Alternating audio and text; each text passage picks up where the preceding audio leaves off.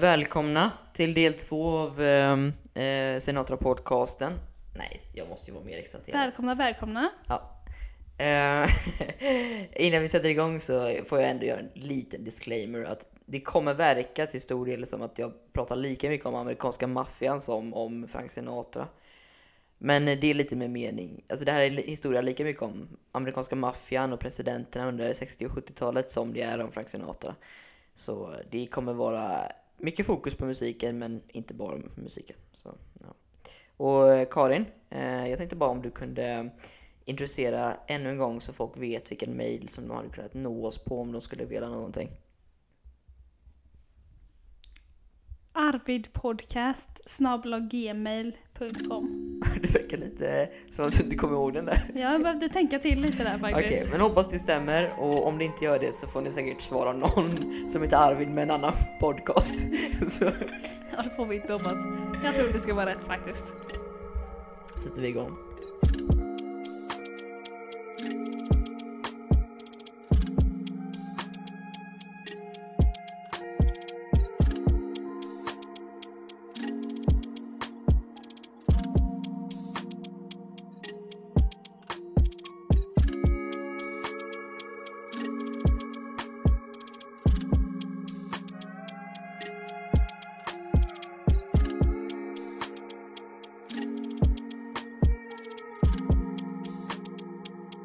När Frank låg längst ner i hans karriär någonsin läste han den 430 000 ord, 850 sidor långa romanen som hette From Here to Eternity, skriven av James Jones. Låter som ett påhittat namn. En lång och men dramatisk skildring av livet som militär i armén under kriget. Han visste om att Columbia Studios hade köpt rättigheterna och planerade att spela in filmen. Några av Hollywoods då största skulle spela huvudrollerna. Huvudroller som Frank inte kände igen sig i alls överhuvudtaget. Tills han då läste om en karaktär vid namn Angelo Maggio som kom från gatorna i New York och vars ensamma revolt mot arméns stadgar slutade i tragedi. Och Frank blev besatt av den. Jag menar, att få rollen han förstod kunde vara rollen som vände hans karriär. Han var verkligen övertygad över att inte bara skulle han spela rollen bra, utan rollen var som gjord för honom. Han var Angelo Maggio. Och för att få rollen i filmen behövdes också en person övertalas. Och det var ingen mindre än Columbias chef, Harry Cohn. Och Harry Cohn var känd som en av Hollywoods värsta, elakaste personer som innan andra världskriget hade ett signerat porträtt av Mussolini hängandes på sitt kontor. Ava Gardner från förra avsnittet, jag hoppas att ni har lyssnat på förra avsnittet, visste om detta. Och men utan Franks vetskap ringde hon upp Harry Cohns fru, Joanne, eller Joan, som hon då kände, för att övertala henne. Och när Ava ringde och frågade om de inte kunde mötas för att prata så sa Joan att hon låg hemma med influensan. Men Ava insisterade att de skulle träffas. Alltså snälla Joan, det är väldigt, väldigt, väldigt viktigt, skulle hon ha sagt. Och väl i fru Cohns sovrum gick hon direkt på sak. Alltså hon bad henne att övertala sin man att ge Frank rollen. Hon visste nämligen inte hur Frank skulle hantera att bli nekad. Han kanske tar sitt liv, ska hon till och med ha sagt. Och Harrys fru Joan visste om att hennes man avskydde Frank. Han hade i flera års tid sett Frank få uppmärksamhet för vad han säger var mediokert skådespel. Men hon blev så rörd av detta övertalningsförsöket av Ava då att hon bestämde sig att göra sitt yttersta för att påverka hennes man. När Frank väl gjorde sina försök mot Harry Cohn så gjorde han allt han kunde. Efter att Harry hade förelämpat honom framför honom så ändrade inte på Franks vilja att få rollen. Till slut ska han ha erbjudit sig att betala för den till och med. Något som Frank aldrig kunde eftersom han stod i skuld till skattemyndigheten. Men till slut ska han ha sagt att han gör det för 500 svenska kronor i veckan. Och det är också här ni som läst Gudfadern känner igen den så kände Johnny Fontane. Alltså från Gudfadern, en karaktär grundad på Sinatra får vi ändå säga. Fontane hade ju också, likt Frank, varit på botten av sin karriär när han har sett en möjlighet att få en roll som kunde ändra riktning på allt. Och likt Frank hade hans röst också gett vika och var inte längre lämpad för stora musikaler. Något som dock skiljer dem åt är att Fontane vände sig till Gudfadern och maffian för att övertala producenten. Ja, eller vänta nu, nu ljuger jag. För det är ju precis det som Frank också gjorde i verkligheten. För det var nämligen så att i ren desperation ringde han sin vän Jack Entratter i Vegas som ja, men styrde de hotell som ägdes av typ ja, Frank Costello, Joe Adonis. Två av de ja, främsta maffialedarna i landet. Det sjuka här är att övertalningen fungerar dock inte på av den inflytelserika Harry Cohn. Och i det verkliga livet vaknar inte Cohn med en död häst i sin säng. Utan ja, andra personer fick lösa det. Och till slut efter att ja, men alla påtryckningar från maffian, Frank, vänner, Ava Gardner men inte minst hans fru gick han till slut med på i alla fall ge Frank en audition. Han gjorde bra ifrån sig på sin audition och fick även en callback som det kallas. Han skulle provfilma för en producent. Och det blev ganska snabbt klart att Frank var perfekt. Redan vid provfilmningen kunde de se liksom Oscar framför sig. Något de, ja men ändå motvilligt behövde inse. Och trots succén blev ändå väntan på besked lång. Det är också här en av några gånger tidigare i Franks karriär som han har visat upp verkliga tendenser på bipolaritet. När han väntade sägs Ava varit verkligen orolig för honom. Frank hade hamnat i en riktig depression och Ava ljög inte för Harry Cohn när hon ännu en gång ringde upp honom för att berätta att Frank kanske tar sitt liv om han inte får rollen. Både på grund av det och alternativen och tidspressen fick faktiskt Harry Cohn att ta ett beslut. Frank Sinatra skulle få spela rollen som Angelo Maggio heter han. Det är väl här allting vänder, eller hur? Så är det, Karin, för filmen skulle bli Columbia Studios pengamaskin kan man säga. Den kostar ungefär 25 miljoner att skapa, vilket är väldigt högt på den här tiden.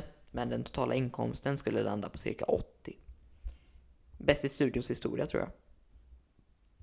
Alla skådespelare och regissören fick enorma lovord i pressen. Men det var faktiskt Frank som överraskade alla när han i sin comeback fick absolut bästa betyg. Och jag citerar från The Los Angeles Examiner nu, när jag säger citat: "Frank Sinatra is simply superb, comical, pitiful, childishly brave, pathetically defiant." Och detta resulterade också i Franks första och enda Oscar. Han vann 1954. Best Supporting Actor för filmen. Men om vi väntar lite med filmens eftermäle tills senare. För först vill jag berätta om vad Frank gjorde precis efter inspelningen av filmen. Tänk att han fortfarande då var på botten av sin karriär. Och i ett desperat försök att rädda sin karriär, ifall filmen inte skulle bli en succé, åkte till Frank Sinatra och Ava Gardner till Europa för att turnera 1953. Och jag förmodar att man ville spela lite på Avas nya stjärnglans medan man kunde. Och i ett desperat försök att vinna tillbaka gammal publik, men också skaffa ny, så kom han till slut till Sverige i maj för att göra en så kallad folkparksturné. Något som jag såklart kommer att prata om med flera svenska artister i framtiden. Men Frank Sinatra är nog den mest oväntade att göra det. Den nya mytomspunna turnén som länge pratades om som ett stort fiasko. I flera årtionden hade det spekulerats om hur få som kom på konserterna och hur han betedde sig. Minst sagt olikt det svenska beteendet och speciellt under 50-talet. Och tack vare till stor del Olle Hägers dokumentär 2003 så klarade sig många detaljer upp som jag ska försöka klargöra nu då. Så i svenska mått mätt drog han folkparkspubliker som var i storlek med de stora svenska artisterna. Över 10 000 kom i både Malmö och i Stockholm.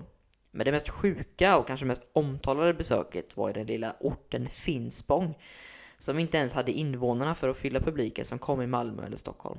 En liten bruksort i Östergötland. Hela 537 åskådare kom och tittade. En regnig och jävlig försommarkväll. Man tog dyrt inträde men lyckades ändå ge gå back över 1 000 kronor eftersom Frank krävde 6 000 för att spela. Och i Malmö, som jag nämnde tidigare också, så spelade han utomhus och det började verkligen ösregna. Så detta kunde jag inte hitta i svenska medier, men jag hittade i alla fall i amerikanska tryck att det regnades alltså så mycket på scen att han kom att bli sjuk. Jag sa att han kommer bli sjuk om han fortsatte att spela. Och därför drog han av cirka 20 minuter från konserten. Vilket gjorde journalisterna men också allmänheten förbannade. Man målade karikatyrer av Frank i tidningarna och gjorde honom till åtlöje. Så mycket att han faktiskt ställde in resten av sin turné.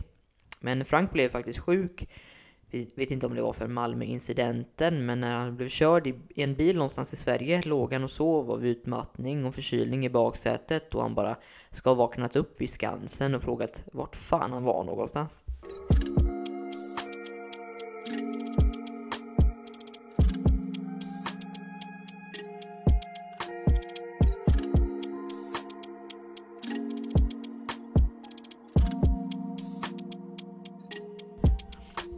Allt mitt snack i första avsnittet om Dylan exempelvis, om att jag ska försöka undvika relationer och flickor och pojkvänner allt för mycket, har inte fungerat, kan man säga. Jag har redan i förra avsnittet om Sinatra pratat typ hälften av tiden om relationer, och därför kommer jag att hålla det här ganska kort. Tiden efter inspelningarna fortsätter det vara turbulent med Ava Gardner, och deras relation eskalerade. Speciellt eftersom Ava hade träffat en matador vid namn Luis Miguel Dominguin. Det fanns en fantastisk citat från Humphrey Bogart när han fick veta om affären, alltså som hon hade med matadoren. Han ska ha sagt: "I'll never figure you broads out. Half of the world's female population would throw themselves at Frank's feet. And here you are, flouncing around with the guy who wear capes and little ballerina slippers." Men den 29 oktober 1953 skickades skilsmässpapperna in i alla fall. Och det skulle ta ett tag tills det blev klart, men här separerar de i alla fall. Egentligen inte så konstigt sett till deras personligheter. Det är egentligen två samma. Alltså Frank Sinatra och hans kvinnliga motpart.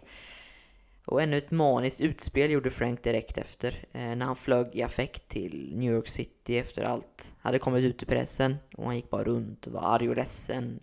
Han ska ha hotat folk och till och med hittats liggande i en hiss, utslagen. Trots att vi varit borta från det rent musikaliska ett tag, så kan man ändå säga att skilsmässan som tog honom så hårt också visade sig i hans musik.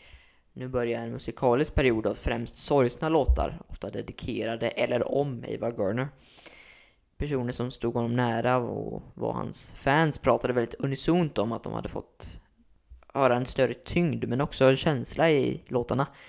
Då tillsammans med hans redan fina inlevelse och skådespel när han sjöng adderade liksom en dimension. Och varför kunde inte just detta liksom ha påverkat hans sångröst och inlevelse också? Han hade ju faktiskt mist sin, kanske livskärlek. Men in kom i alla fall albumet Songs for Young Lovers, som blev hans första med sitt nya skivbolag Capitol. Då är vi tidigt vinter 1954, och redan här finns många klassiker som direkt blev väl mottagna. My Funny Valentine exempelvis, men också I Get a Kick Out of You. Sen då, under samma period som singeln Younger Heart skulle släppas och kanske bli mest populär av dem alla, så blev det mars, vilket innebär nu då, som då, galasäsong. På Oscarsgalan tog Frank med sig 2 av sina 3 barn, Nancy och Junior, och fick sitta lite avlägsnat sina medskådisar, eftersom man endast sågs på som en av dem som man brukar kalla supporting actors. Vilket han också fick ta emot en Oscar för den kvällen. En av 8 Oscars som filmen Here From Eternity fick, som jag sa innan. Och detta är egentligen sett som Franks stora comeback. Det är inte svårt att se varför. Variety skrev dagen efter att det är den största comebacken i filmhistorien. Och det sjukaste var nog att när den psykolog som tagit emot Frank i flera månader för sin depression då såg sin patient Frank Sinatra springa upp på scen för att ta emot priset, skulle psykologen bara sagt till sin fru: "That's it! Jag lär aldrig se den här personen någonsin igen." Och så blev också fallet. Inför nästa möte så skulle Frank ställa in och sen till slut aldrig komma tillbaka igen. Frank ska ha sagt: "Jag har fått veta allt jag behöver." Men i alla fall, 54 och 55 spelade Frank in flest filmer av alla Hollywood-skådisar. Och inte bara var hans karriär i vändning, utan också hans finanser. Han hade lyckats göra en deal med IRS, alltså den amerikanska federala skattemyndigheten, som gjorde hans skulder mer hanterbara. Också då den främsta anledningen. Hans maffiagångar, eller ingångar, hade ju landat honom med cirka 10% i en av Las Vegas största och mest välfyllda kasinon. 50 år hade gått sedan Las Vegas grundades, då man först fått dit järnvägen. Men den stora skillnaden kom såklart för 1931, då man legaliserade spel i Nevada. Och nu, vid 50-talet, hade maffian främst fått igenom stora mängder spel och resort i stan, vilket tjänade enorma pengar. Man kan nästan säga att det inte fanns några hinder för organiserad brottslighet alls i stan. Också därför exempelvis prostitution blev så stort och fortfarande tyvärr är i stan. Detta då på grund av den enorma lättnaden i lagar för att bokföra, redovisa vinster och inkomster. Och detta gjorde det en perfekt plats för att samla alla möjliga gråa yrken och personer på. Det var en ganska simpel struktur på de flesta kasinon i Vegas under 50-talet. Först när en kväll var färdig tog direktören sin del av den stora pengahögen. Sedan tog alla maffians löpare sina delar och levererade de stora vinsterna till kasinots ägare, maffialedarna. Så maffian var egentligen Franks arbetsgivare? Alltså det var inte så att strängarna mellan Frank och maffian var komplicerade eller långa. Nej, det var på resortet The Sands som Frank ägde 9%. Ett hotell vars ansikte utåt var mördaren Charles Barron. Men som styrdes av Capones gamla gäng. Och tillsammans med bland annat då Genovese-familjen, en av de mäktigaste familjerna i landet. I hela 13 år skulle Frank spela och vara den främsta attraktionen som fyllde resortet. Han spelade in filmer och album där. Sponsrade boxningsmatcher, anordnade enorma fester med USAs största stjärnor. Över 1 miljon svenska kronor i veckan ska han ha fått för att spela där. Och det gav honom också på det 30 000 kronor att spela bort varje kväll. Plus en svit med pool och allt man kan tänka sig. Men jag vet inte för er, men när jag tänker på en svit så tänker jag kanske på högsta våning tittandes över hela en skyline liksom. Men Frank var dock livrädd för höga höjder. Så de gjorde en svit speciellt för honom, så här långt ner i hotellet. Våning 2 typ. Ska vi kanske spåra in oss på musiken igen? Ja, det kan vi faktiskt göra. För det hände mycket intressant vid dessa åren musikaliskt också. Lite som jag redan pratat om. Man kan säga att Franks sentimentala ton och generella ensamhet som tema hade fortsatt trots framgången. Och han såg med filmen och ekonomisk framgång och så vidare. Först då albumet Songs for Young Lovers som jag pratade om. Men också Swing Easy. Det var visst lättsamma, men han bar fortfarande på en tyngd. Jag menar att han påverkades fortfarande av Ava Gardner. Vänner till honom under denna tiden säger att de kunde komma in i hans lägenhet eller hus. Det var helt nedsläckt. Tills de då vandrade in i vardagsrummet där 3 bilder på Ava stod med levande ljus runt. Sen Frank då, liggandes bredvid ledsen. Men han ska också ha ringt Ava hela tiden och frågat om de inte skulle ge förhållandet en chans till. Och när hon såklart sa nej till det så ringde hon alltid Nancy, hans exfru. En kvinna som var redo att trösta honom de flesta stunderna, men också inte var rädd för att säga till honom och skärpa sig. I alla fall. Med denna tonen gick han in i sitt 3:e studioalbum av denna perioden. Han visste att han ville göra någonting annorlunda. In the early 50s, Sinatra got himself a new record deal, this time with Capitol Records. Actually, it was a rotten deal because he had to pay to make his own records. On the other hand, he thought, if I'm paying to make my own records, I'm going to make just the records I want to make. And what he had in mind was something quite revolutionary for a popular singer. He was only going to make albums, and each album would have a theme, just like a movie. Viktigt att veta här, något som vi kanske har svårt att förstå, är att ett album finns knappt vid 1954. De album som släpptes var samlingar av singlar som var gjorda för att komma in på jukeboxar och liknande. Det fanns inget Sgt. Pepper eller 1999 än.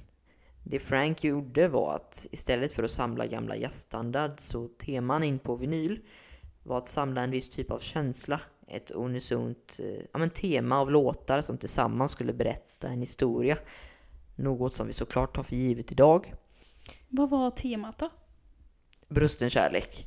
Alltså jag kommer tacka youtubern Polythonic för detta. Han har gjort en fantastisk video som alla borde titta på och beskriver exakt hur viktigt nästa album skulle vara för Frank. Men albumet skulle, som var då om brusten kärlek, skulle heta In the Wee Small Hours. Och precis som titeln säger var det precis just det. Sånger för småtimmarna. It's a special time before the sun rises, but long after midnight. A time for lonely walks down dead-end streets. A time of smoke and alcohol, and a time for reflection on lives and love's past.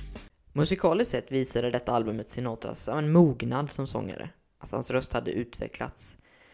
Och han kunde nu använda den för att kommunicera känslor på ett mer nyanserat sätt. Trots vissa tekniska brister i inspelningen kompenserade den övergripande känslomässiga effekten helt och hållet för dem. Alltså, albumets låtar är hämtade från den stora amerikanska sångboken och utforskar olika nyanser av kärlek och förlust. Titelspåret In the Wee Small Hours of the Morning kom och till av en slump och fångar känslan av ensamhet och främst då för mig introspektion. Albumets omslagskonst är också betydelsefullt för det återspeglar ju albumets tema. Och teman liksom, Sinatra avbildas ensam på en öde gata badande i blåtonade gatlyktor.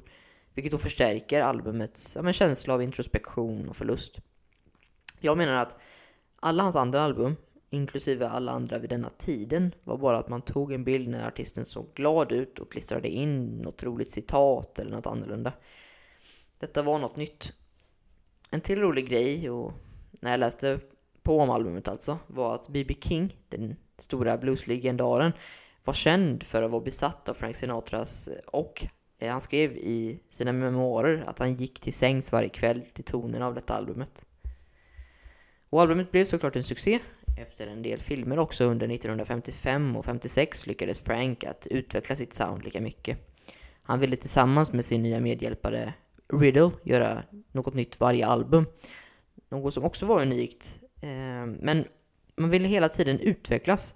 För under våren 1956 så spelade han in nästa stora album. Det skulle heta Close to You. Och lite som titeln säger också blev detta albumet kanske hans mest intima hittills. Han hade dragit av stora orkestrar och valde istället att bara spela in med en kvartett, Hollywood String Quartet. Och det är som sagt avskalat, endast ett soloinstrument per låt, inga stora orkesterdelar som drar igång tempot. Nu då istället för ett tema på brusten kärlek blev det istället en kavalkad av olika kärlekskänslor. Dock, trots att den låg femma på topplistan i USA blev det faktiskt lite bortglömt i efterhand. Det ses mer på som obskyr och som ett experiment liksom. Var det här The Rat Pack blev en del av Franks liv eller? Mm, precis. Och kanske inte minst en person då, som jag citerade innan, Humphrey Bogart. En av få enorma skådespelare som föddes på 1800-talet som fortfarande är relevanta i popkultur idag. Och svenskars främsta minne av honom måste nog vara hans samarbete med Ingrid Bergman i Casablanca 1942. En film som också gav honom hans första Oscar. Och vid 56 var hans karriär, ja, inte 56 års ålder då, 1956 var hans karriär redan mer än 30 år gammal. Och han var en av dåtidens största. Mest känd såklart för att vara cynisk, vacker, respekterad. Men också att han sa vad han tyckte. Men också en gammal soldat som stridit i första världskriget. Och det är ingen överdrift när man säger att Frank avgudade honom. Han ville bli exakt som honom. Alltså Frank ska ha sett på honom som verkligen storebror. Han ska ha frågat Bogart flera gånger liksom, så här, vad borde han läsa för böcker? Vad borde han tycka? Alltså det ska vara främst hans hårdhet som Frank tyckte om, men också var avundsjuk på. Relationen var dock inte så jämlik. Då mera 56-åriga Bogart tyckte visst att Frank var en väldigt rolig person, men han hade också sagt att, och nu citerar jag, "He's just an amazing because he's a skinny little bastard and his bones kind of rattle together." Och jag vet inte, när jag satt och researchade detta avsnittet så fastnade jag i flera timmar över Bogarts citat. Ofta så här misogyna och opassande, närmast elaka. Främst en krock för att han är ju nästan exakt 100 år äldre än mig. Men trots det, alltså, trots att det är liksom, ja, elakt, så är han otroligt rolig i alla fall. Men när Bogart började omgås med Frank privat och i andra sällskap, dessutom verkade inte Frank särskilt påverkad av Bogarts regelbundna, men publika förnedrande av honom. Bogart sa exempelvis att Frank inte var en vuxen person rent mentalt och emotionellt. Han ska också ha sagt att Franks ideella värld är en värld fylld av vackra kvinnor och inte en enda tidning. Så jag vet inte. Men gud. Men om vi ska gå tillbaka till ämnet då, The Rat Pack. Mm. Det kan vi ju faktiskt göra. Förlåt Karin. Jo, Bogart hade först tillsammans med hans fru skapat en liten grupp. En vängrupp som kallade sig först Holmby Hills Rat Pack. Och simpelt förklarat var gruppens huvudsyfte att ha roligt, vara uppe sent, dricka och såklart massa skämt och skratt. Man skulle inte bry sig om vad alla andra utanför gruppen tyckte, något som gick hand i hand med Bogarts personlighet. Men Humphrey Bogart förklarade i pressen som the relief of boredom and the perpetuation of independence. Och dörren var också stängd för alla som inte tillhörde den absoluta A-listan i Hollywood. Ni kommer känna igen namnen som jag läser upp nu. Det var så att Frank fick då bli så kallad packmaster, medan Judy Garland, alltså för er som inte vet, Dorothy från Trollkarlen från Oz, var första vicepresident. Agenten Irving Lazar fick bli sekreterare. Nathaniel Bunchley, en av dåtidens stora författare, fick bli gruppens historiker, medan Humphrey Bogart då själv skulle bli presstalets person. Och det var såklart en del fler, men ni fattar nog grejen.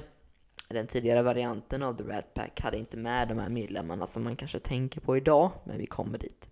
För först, då måste jag tyvärr berätta vad som hände mellan det.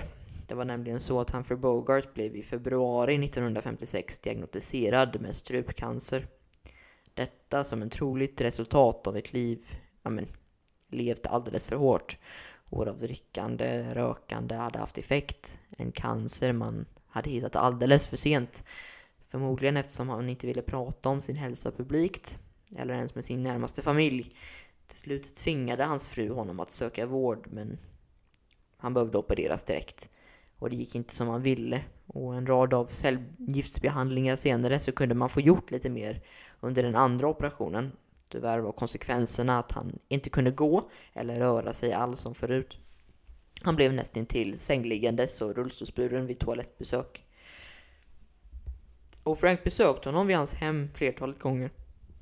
Gav honom många skratt under sin sista tid. Och den 13 januari 1957 besökte hans närmaste vänner honom, inklusive Frank, vid hans dödsbädd. Och de fick säga farväl och skratta en sista gång tillsammans. För dagen efter, den 14 januari, avled han efter att ha fallit in i ett koma. Han vägde alltså 36 kilo. Nämnvärt kan vara också att man säger nästan hela Amerikas dåtida celebriteter var närvarande vid begravningen. Marilyn Monroe, Ronald Reagan, The Rat Pack såklart, Harry Cohn, som vi pratade om innan, Gene Kelly och Ingrid Bergman bland annat. Men efter hans död så blev The Rat Pack något helt annat plötsligt. Alltså inte nog med att Frank blev förlovad med Bogarts fru efter hans död, vilket inte blev märkligt. Men också att gruppen blev en stjärngrupp med huvudsyfte att producera och uppträda nu istället. Man skulle hjälpa varandras karriärer att växa. Och ganska naturligt eftersom Frank var ledaren så bestämde han att gruppen skulle gigga som han själv gjort i Las Vegas.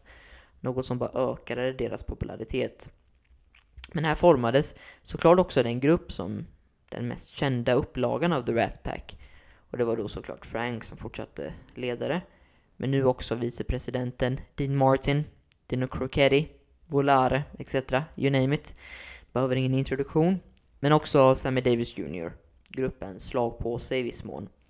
En ganska tragisk historia. Han förlorade ju sitt vänstra öga i en bilolycka när han var 29 år gammal.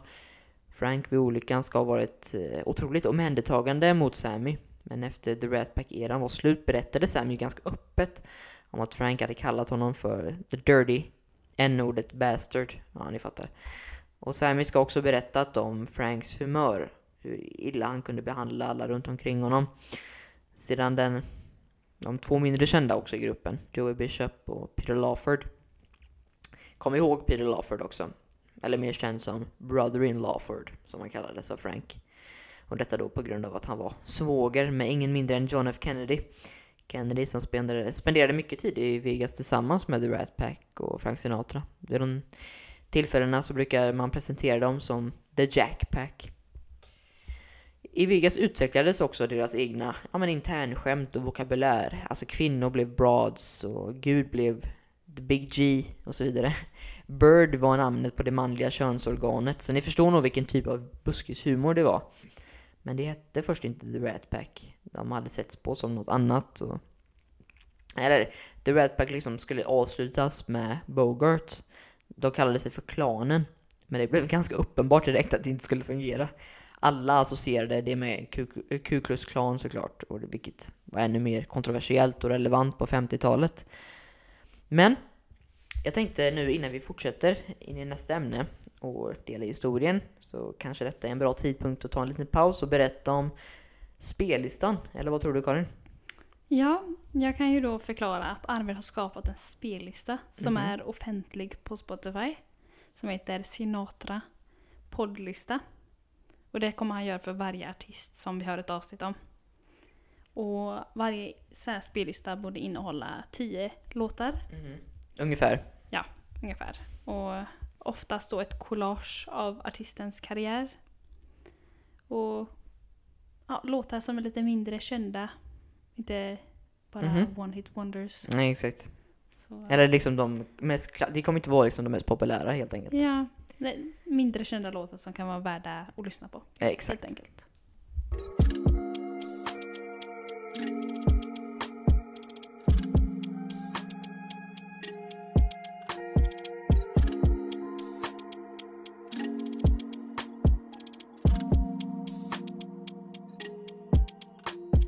I skuggan av Hollywoods glamour och glans, bortom rampljuset och bakom kulisserna, vävdes en osannolik vänskap mellan en framstående politiker och Frank. Det var i Hollywood under 1940-talet som den unga senatorn Jack Kennedy spenderade sin knappa fritid.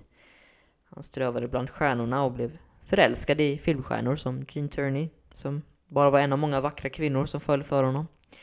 Men Jack Kennedy hade inte bara sitt hjärta i Hollywood. Han hade också en fast förankring i södra Kalifornien. När hans syster Patricia gifte sig med Peter Lawford 1954. Alltså en av medlemmarna i The Rat Pack. Och köpte de hus i Santa Monica. Skapade Jack en verklig bas för sin verksamhet i området. Här skulle han börja umgås med en särskild grupp av människor som skulle forma hans politiska framtid och också privata liv.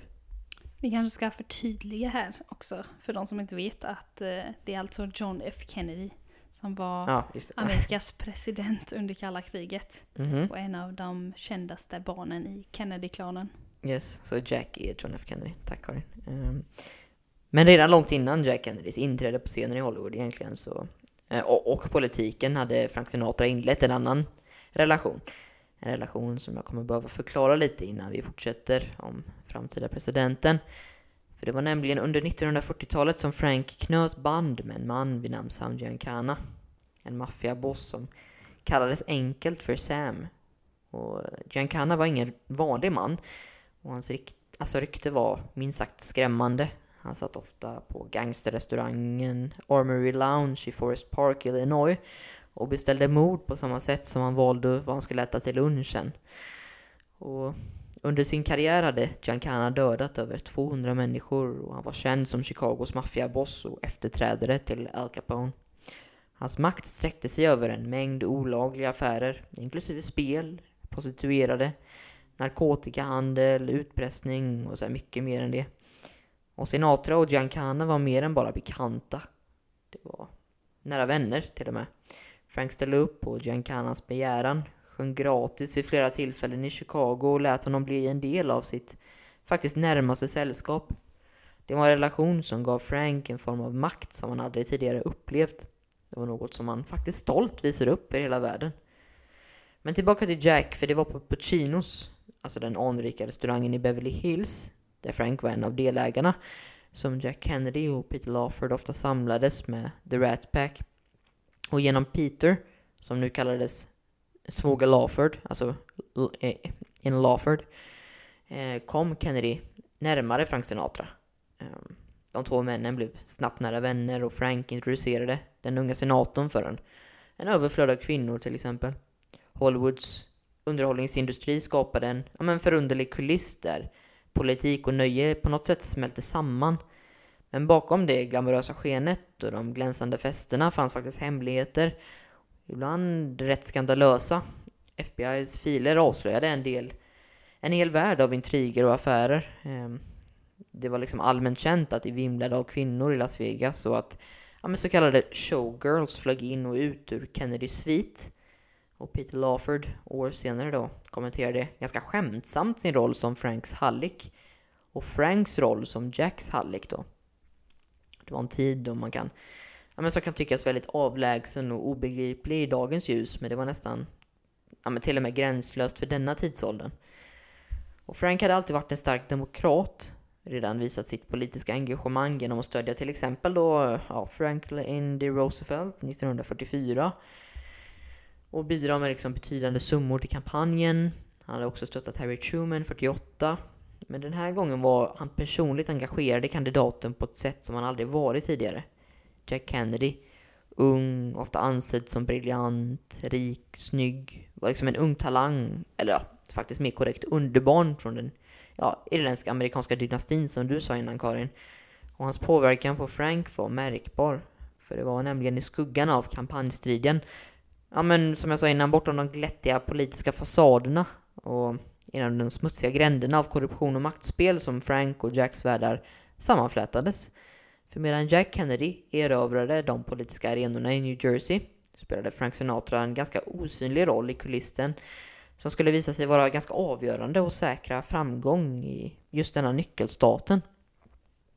Franks inflytande och kontakter i New Jersey kom ju inte ut tomma intet precis. Det var ju faktiskt tack vare hans mamma Dolly, nära förbindelser med borgmästaren John V. Kenney i Jersey City. En man som skulle visa sig vara en värdefull länk mellan underhållningsvärlden och politiken. Och genom sin mamma kunde ju Frank öppna dörrar som annars skulle vara stängda för politikern Jack Kennedy. Och som jag väntat att få prata om Dolly igen. Men Kennedy blev i alla fall nyckeln som öppnade upp möjligheterna för Frank och Jack att samarbeta för att främja Kennedys kampanj. Men inte alla var förtjusta över Franks inblandning i Kennedys politiska strävan. Det fanns ju de inom Kennedys team som ändå var oroade över Rat Pack-bilden, och de ville undvika att Frank blev allt för synlig under primärvalen. De sa typ såhär, vi skulle inte låta honom kampanja öppet i primärvalen. Och det var någon som heter Paul Corbin, medarbetare i Kennedy, som klagade över det. Och Franks unika image och association med The Rat Pack gjorde honom kontroversiell inom publiken, eller politiken. Men trots detta då höll Frank med sin medverkan ganska diskret i de tidigare primärvalen. Hoppas ni, de flesta vet hur valen i Amerika fungerar. Han använde ju sin sångröst till att skapa kampanjlåtar som skulle liksom etsa sig in i väljarnas hjärnor. Och under primärvalen då i Wisconsin och West Virginia hörde väljarna den distinkta rösten av Sinatra sjunga om Jack Kennedy med texter som till exempel orden K-E-N-N-E-D-I, Jack's the nation's favorite guy. Det blev en oförglömlig melodi. Den trängde sig in i hjärtat av kampanjstriden. Det är alltså låten High Hopes som de skrev om. Jag tror det var Sammy Kahn som skrev om den. Men det var många inte visste var att Frank bakom kulisserna, som jag sa innan då, gjorde en betydande finansiell insats för West Virginia primärvalet. Hemliga avlyssningar avslöjade stora donationer från maffian till delstatskampanjen. Och det tycktes som om Sinatra var en av dem som förmedlade dessa medel. Alltså pengarna användes för att muta viktiga valtjänstemän och påverka de inflytelserika sherifferna i till exempel Greenbrier County, som hade sina fingrar ändå djupt i den illegala spelvärlden. Och dessa män utgjorde liksom ryggraden i delstatens politiska maskin och var redo att göra nästan vad som helst för att gynna Kennedy. Så en uppgörelse som skulle belönas med över $50,000 i kontanter. Eftersom du pratade om honom förut, hur var det? Vem då? Sam Giancana. Ja. Hur såg hans inblandning ut här? Jo, det är ju här Franks relation med Jack Kennedy och Sam Giancana sammanflätas. Lite som jag sa innan också. För Sam Giancana, maffiabossen som styrde Illinois alltså, var det en klok taktik att hjälpa Frank att stödja Kennedys kampanj. Han hade tidigare upplevt fördelarna av att vara nära den politiska makten. Och här såg han ju en möjlighet att få slut på den påträngande federala övervakningen som ständigt skuggade honom. Alltså Sam Giancana var inte särskilt förtjust i John F. Kennedy som kandidat, men det var väl så att han insåg att han var den minst olämpliga för deras syften vid den här tidpunkten. Så sammanflätningen av politik och maffian var liksom en komplicerad dans där varje drag kunde vara ödesdigert. Och det var en resa som skulle få ganska långtgående konsekvenser också. Men först skulle Kennedy fortsätta kampanja. Han fick med sig, eller mer korrekt då kanske, Han rekryterade ingen mindre än Franklin D. Roosevelt Jr., sonen till Amerikas 32:a president med samma namn, alltså andra världskrigets president, vars son då var populär i West Virginia. Och varför var det viktigt då kanske, undrar ni? Jo, efter att Kennedy tog hem Wisconsin kontroversiellt kände han att han behövde gå för West Virginia för att bevisa att han kunde vinna röster hos de protestanta. Det var nämligen så att det var övervägande katoliker som röstade på honom i Wisconsin. Kampanjen fortsatte inte vara där dock. Han fortsatte att göra enorma mängder konvent och vinna röster tills han satt med sin far sent en kväll och fick ta emot samtalet. Han hade blivit demokraternas presidentkandidat. Allt hade gått vägen än så länge. Och inte minst var Frank inblandad. Och kanske en av de som jublade mest den kvällen. Valet skulle nämligen stå mellan John F. Kennedy och Richard Nixon. Och nu med lite distans kanske man kan säga, eller rätt så mycket distans, så vet vi hur både tight men också känt att valet skulle komma att bli. Frank och Sam hade bara börjat att hjälpa sin kandidat också. Kort efter beskedet skulle Frank ha sett ett gyllene tillfälle att publikt skämma ut Nixon. Han hade nämligen en rapport, eller privat utredning rättare sagt, som visade att Nixon hade gjort regelbundna besök hos en psykolog i New York. En psykolog som ska ha hetat Arnold Hutschnecker. Och Frank gav rapporten till Bobby Kennedy, Jacks kampanjledare. Och det är ju sprängstoft. Något som år 1960 hade varit föga kontroversiellt. Och detta överraskade... Ja, men det överraskande är väl att Bobby då aldrig använde det. Han gjorde ett aktivt val och gjorde också Frank lite sur när han bara låste in det på sitt kontor.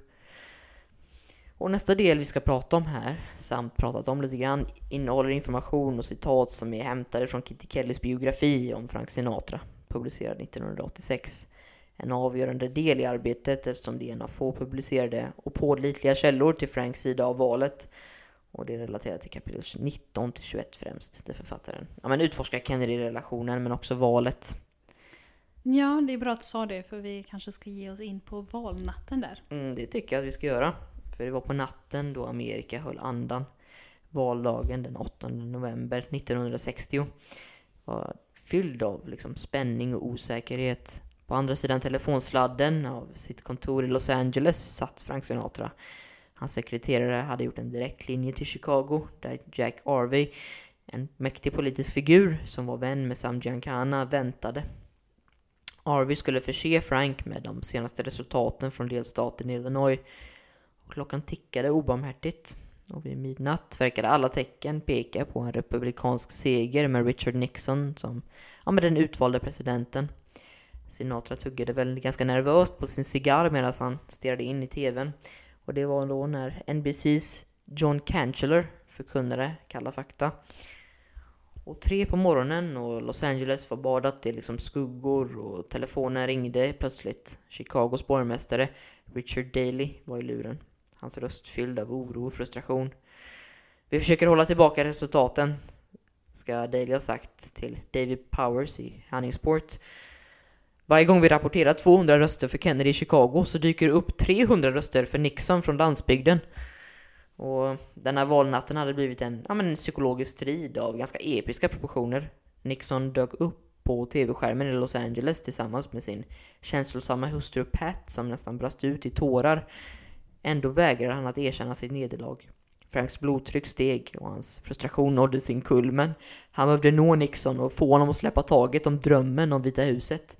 Frank var beredd att göra det omöjliga. Han rusade till telefonen och ringde hotellet där Nixon höll sitt försvarstal. Operatören vid andra sidan änden av linan då kände sig ändå förstås skyldig att följa reglerna. Men Frank var inte mannen att ge upp. Vet du vem du talar med? Det här är Frank Sinatra. Jag vill prata med Richard Nixon, skulle han ha skrikit då desperat. Och hans röst darrade av beslutsamhet. Så han var fast besluten att säkerställa valet och få en snabb och smärtfri resultat. Men tyvärr då lyckades han inte nå Nixon personligen. Men budskapet var ändå levererat. Det var dags att erkänna nederlaget och låta nationen andas igen. Och några timmar senare då ringde Jake Harvey till Frank med viktiga nyheter. De svarta distrikten i Chicago hade slutligen börjat rösta för Kennedy. Och trots de svåra omständigheterna lyckades Kennedy vinna delstaten med en knapp marginal på endast 8,858 röster. Och det nationella valet var en nagelbitare och John F. Kennedy blev president med endast 118 550 röster i övertag då bland de 69 miljonerna som räknades ungefär. Och bakom kulisserna tog maffiabossarna ändå äran för att ha säkerställt Kennedys seger. Mickey Cohen, maffiaboss i Los Angeles, påstod att presidentämbetet hade stulits i Chicago, medan Sam Giancana senare skröt om sitt bidrag till JFKs triumf. Till Judith Campbell, en av Kennedys älskarinnor, sa han: "Listen darling, om det inte vore för mig så skulle din pojkvän inte ens vara i Vita huset." Skinny D'Amato till exempel tillskrev Frank Sinatras mobilisering av maffians stöd som ändå avgörande för Kennedys seger och påstod många år senare att Frank verkligen vann valet åt Kennedy. Alla visste om det, skulle han ha sagt.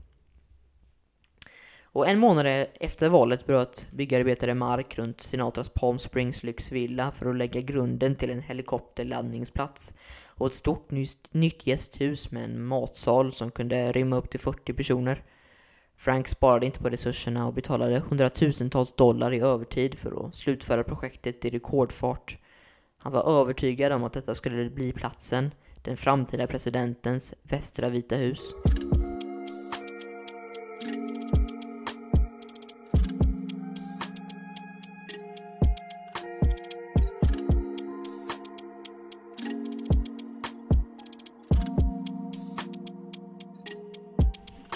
Efter valet med Kennedy följde en tid fylld med politiska intriger och maffiaförbindelser för Frank Sinatra och The Rat Pack. Året var fortfarande 1960 och Jack Kennedy hade nu säkrat sin plats i Vita huset. Franks nära kopplingar till den kommande presidenten skulle ge honom ett ökat inflytande i politiken. Och det var en makt han hade tänkt att utnyttja. Men även om han hade framgångsrikt hjälpt Kennedy att vinna valet började hans maffiavänner bli allt mer frustrerade över hans bristande påverkan på administrationen. För så här, maffian stöttade klart Jack Kennedy och som vi pratade om hjälpte de honom vinna valet. Men ingen, inte ens politikerna närmast Jack, kunde förutse att han skulle välja sin bror Robert, eller Bobby då som han kallades, som justitieminister. Robert var liksom inte ens jurist. Detta var verkligen en mardröm för maffian och det skulle verkligen visa sig vara liksom avgörande. För Frank hade i alla fall lovat Sam Giancana och andra maffialedare att påverka hos justitieministern Robert F. Kennedy för att mildra liksom den ökade federala pressen mot maffian. Men när Peter Lawford, Jacks svåger, bad Bobby Kennedy att lyssna på Franks önskningar för Giancana då fick han liksom kalla handen. Bobby var fast besluten att sätta Sam Giancana högst upp på justitieministeriets prioriteringslista i Chicago, och tillsammans med Lawford blev Giancana besviken över Franks misslyckande med att övertyga sin vän, för nu fick ju allting helt plötsligt motsatt effekt. Och under denna tid framstod också vissa sociala händelser som minst sagt kontroversiella. Alltså president Kennedy och hans bror då, justitieministern Robert Kennedy, de kritiserades offentligt när de umgicks med Frank Sinatra och andra kändisar i Hollywood. Och att ses med den liksom skandalös omsusande Porfirio Rubirosa, alltså den före detta dominikanska ambassadören och tidigare svärson till dominikanska diktatorn Rafael Trujillo.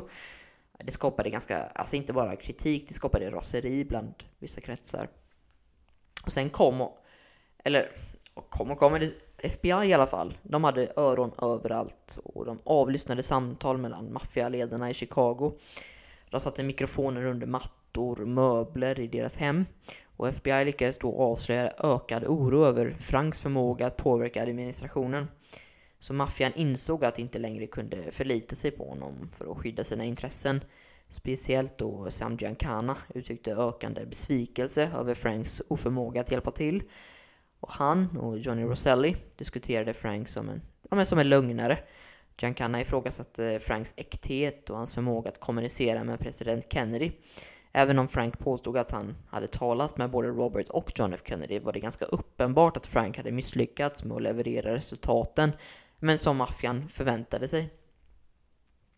Och Roselli och Giancana konspirerade också om att avsluta sin relation med Frank Sinatra. Och de föreslog att de borde överväga andra sätt att bli av med de federala agenterna som konstant skuggade dem. Här börjar man på riktigt prata om att man kanske skulle mörda Frank. Men också hela The Rat Pack. Men Sam då såg en möjlighet att samla in stora pengar och utnyttja Rat Pack-kändisarna. Och för att dra in då de tunga spelarna till Villa Venice, en tidigare restaurang som nu hade förvandlats till en glittrande nattklubb. Frank Sinatra och Sammy Davis Jr., Dean Martin, Eddie Fisher gick med på att uppträda utan ersättning. Och det var uppenbart att Giancana var nöjd, för Villa Venice föreställningar var en stor framgång. FBI hade ögonen på dem och agenter intervjuade varje medlem av The Rat Pack som hade uppträtt på Villa Venice. De avslöjade att de uppträdde som en tjänst och att Frank hade varit den som ordnade det. När Sammy Davis Jr. tillfrågades om varför han skulle avbryta ett lönsamt gig i Las Vegas för att uppträda gratis på Villa Venice, men då sa han med glimten i ögat att det var en mycket bra fråga, men jag får nog säga att det är min gode vän Francis. Och efter en intensiv månad på Villa Venice, som hade fyllt Giancanas fickor med svarta skattefria pengar, stängde det olagliga spelhaket. Och Karin, kommer du ihåg gästhuset Frank hade spenderat miljoner på, men du vet, helikopterplats och gäst och matsal för 40 personer? Ja, det kommer jag ihåg. Det skulle inte Jack komma att använda, för när presidenten behövde åka till Hollywood så gjorde han minst sagt ett statement till Frank när han istället checkade in hos Bing Crosby. Något som Frank inte tog lätt. Men nu befann sig som sagt John F. Kennedy vid makten, och hans presidentskap kännetecknades inte bara av maffiakontakter utan kanske främst av det kalla kriget, kampen mot Sovjetunionen och kommunismen. Han gav grönt ljus för operationer för att störta Fidel Castros kommunistiska regering i Kuba, vilket då kulminerade i den misslyckade invasionen i Grisbukten 1961. Och året efter lyckades ju Kennedy avvärja Kubakrisen, som betraktas som det närmaste mänskligheten hade kommit ett kärnvapenkrig, kanske till och med tredje världskriget. Och så här då, jag vet att vi gick igenom det i Dylan-avsnittet också, men vi kan inte bara anta att alla har lyssnat på det, så vi tar det kort igen, tänker jag. Du tror inte folk vet vad som har hänt här då? Jo, men det är ändå... Jag vill ändå berätta det. Så i november 1963 beslutade Kennedy att resa till Texas för att lösa konflikter inom delstatens demokratiska parti mellan liberala senatorn Ralph Yarborough, tror man säger. Ralph i alla fall. Och den konservativa guvernören John Connolly. Och besöket hade planerats efter ett möte mellan Kennedy och vicepresidenten Lyndon B. Johnson. Och Connolly då i El Paso i juni. Motorcade-rutten fastställdes den 18 november och offentliggjordes snart därefter. Kennedy såg också resan till Texas som en inofficiell start på sin kampanj för omvalet 1964. Och den 22 november 1963 blev John F. Kennedy, USAs 35:e president, mördad medan han åkte i presidentmotorcaden genom Dealey Plaza i Dallas, Texas. Och Kennedy befann sig i fordonet med sin hustru Jacqueline, Texas-guvernören John Connolly och Connollys hustru Nellie. Han sköts till döds av före detta marinkårssoldaten Lee Harvey Oswald. Motorparaden, den rusade till Parkland Memorial Hospital där Kennedy förklarades död ungefär efter 30 minuter efter skottet. Och Frank då var på en inspelning på Warner Bros Studios samtidigt som han fick höra de hemska nyheterna. Han visste också att han inte skulle få komma in på begravningen. Men Frank fick inte sörja särskilt länge över mordet. För bara 4 veckor senare, efter mordet, så skulle något ännu mer så dramatiskt hända för Frank. Men för det kommer jag behöva introducera en ny person.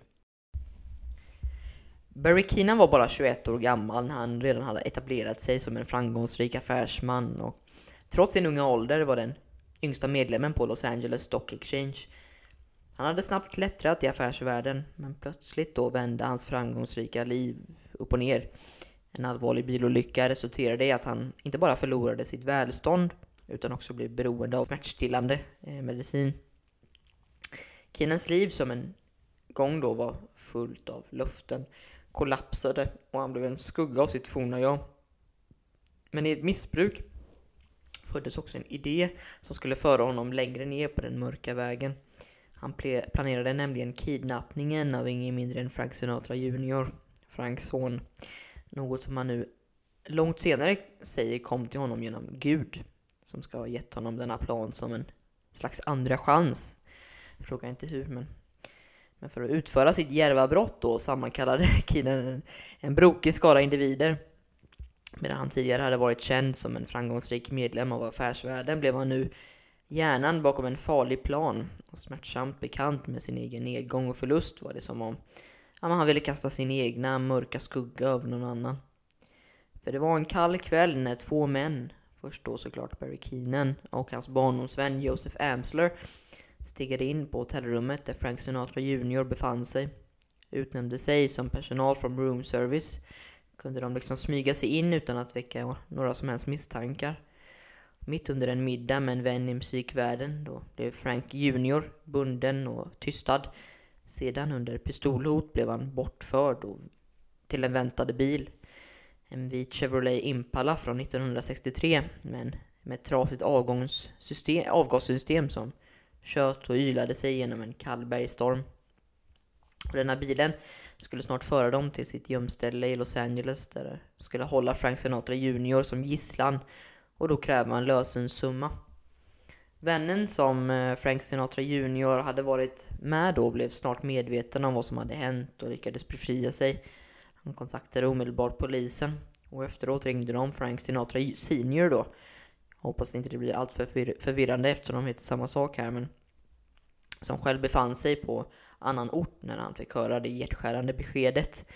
Innan loppet av några timmar hade han chartrat ett flygplan och flugit till Reno. Där möttes han av åklagaren för Washoe County och då 4 federala FBI-agenter från Nevada. Frank Senior hade kunnat köra och flyga till Lake Tahoe där kidnappningen hade skett om det inte vore för den snöstorm som härjade i området. Istället inrättade han sitt högkvarter på ett hotell i Reno. Han hade sällskap av några nära vänner också. Under de långa timmarna som väntade kontaktade han sin tidigare hustru Nancy som befann sig i sitt hem i Kalifornien samt sina föräldrar då i New Jersey. Och det var en tid av plågsam oro medan han inväntade kidnapparnas nästa drag. Och på måndagen den 9 december klockan 16:45 kom äntligen det efterlängtade telefonsamtalet. Enligt kidnapparnas plan så sa då en medbrottsling vid namn John Irving till Frank att hans son mådde bra. De hade dock inte begärt någon lösensumma ännu. Frank var redo att ge kidnapparna vad de än ville ha, om det så var $1 miljon eller mer.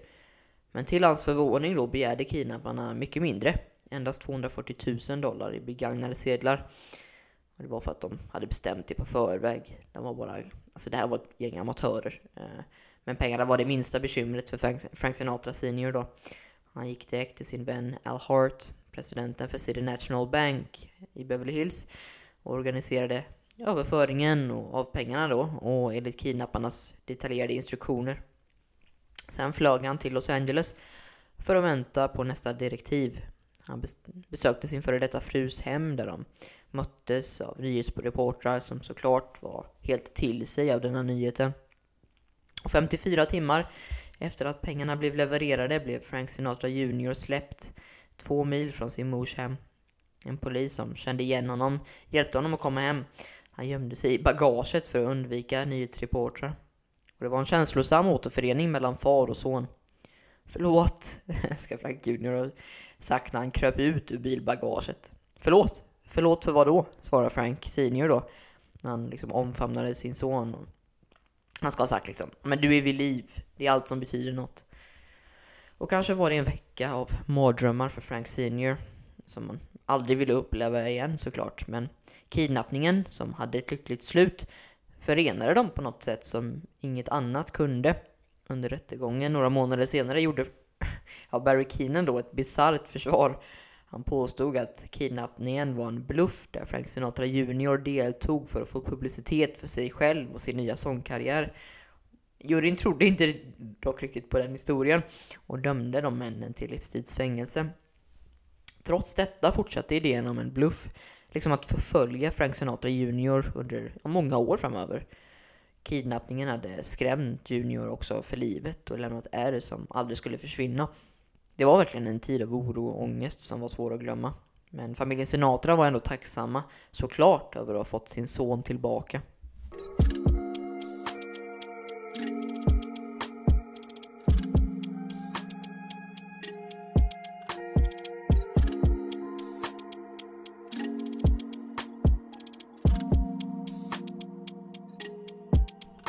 Trots alla extraordinära och traumatiska händelser i Franks liv runt om hans 50-årsdag var producerandet av album och filmer högre än någonsin.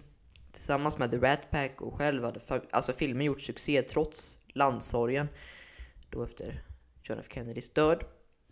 Dessutom ägnade han mycket tid åt välgörenhetskonserter för judiska, arabiska och inte minst svarta barn. Men en av de mest märkvärda... Det mest märkvärda albumet under 60-talet för mig i alla fall var nog när han tog Quincy Jones under sina vingar. En lite otränad och lovordad orkesterarrangör, men främst producent. För det var när Quincy Jones satt på sitt New York-kontor 1964 och hans telefon ringde som allting skulle starta. Det var såklart Frank som bara sa: "This is Frank Sinatra and I'd like you to arrange and conduct my next album." Och albumet som skulle komma skulle heta It Might As Well Be Swing. Och det var det som verkligen satte igång Quincy's karriär och enligt honom själv, hans liv. Albumet som han gjorde då med Count Basie, som då innehåller på spår 1 Bar Howards sång Fly Me To The Moon. För övrigt så var det ju också den första låten som spelades in på månen. Just det.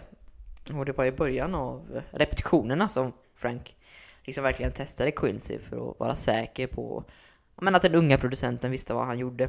Han kunde säga saker som: "Ja, denna komponeringen är lite för tät de första 2-8 akterna liksom."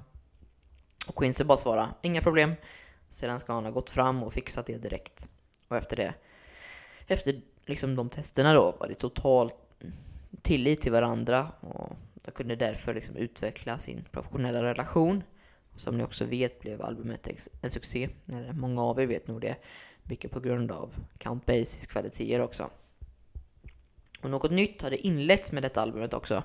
Frank beskrev själv hur något hade förändrats i hans sound, som man brukar säga. Han sa till exempel: "Quincy's drive is what made the difference in the recordings they began to do. The orchestra drove harder than before the days with Quincy." Och Frank var på toppen av sin karriär medan Quincy styrde det musikaliska skeppet. Kanske det främsta bandet i världen.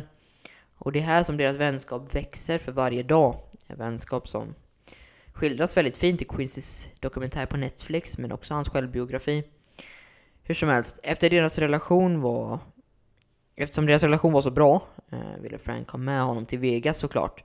Bandet skulle då spela inför fulla hallar varje kväll. Det fanns bara ett störningsmoment. Quincy var och är svart. Och Vegas på denna tiden var annorlunda än vad den är idag. Quincy säger själv att på grund av att maffian och omständigheterna så skulle ingen svart underhållare vandra runt i kasinon ensam. "Jag nämnde det inte innan när Sammy Davis Jr. uppträdde tillsammans med en del andra svarta underhållare.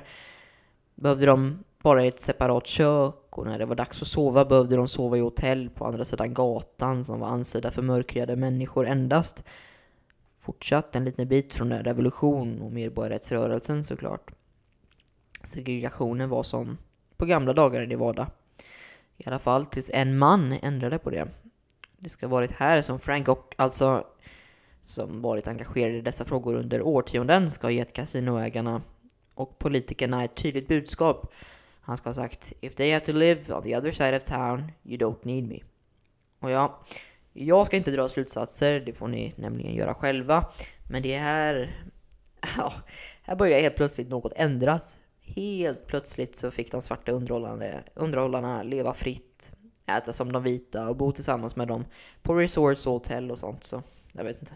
Här kommer väl en av de albumen som du har liggandes här på bordet nu. Yes. Det är inte bara en av de vackraste albumen på vinyl, men också en av de topp 3 av Sinatra, enligt mig i alla fall. Det är därför jag köpt dem.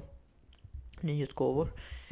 Och Själva omslaget är ganska typiskt Vegas med en spotlight på Frank och Basie med vad jag brukar säga fyrverkeritypsnitt, färger av den kända Las Vegas-trippen. Innehållet är ju också otroligt. Vi pratar såklart om Sinatra at the Sands. Och jag menar, hur i all sin dag kom ni alla in i mitt vardagsrum? Jag skämtar liksom han karismatiskt när han kliver ut i Copper Room liksom framför 600 personer på The Sands Hotel and Casino i Las Vegas.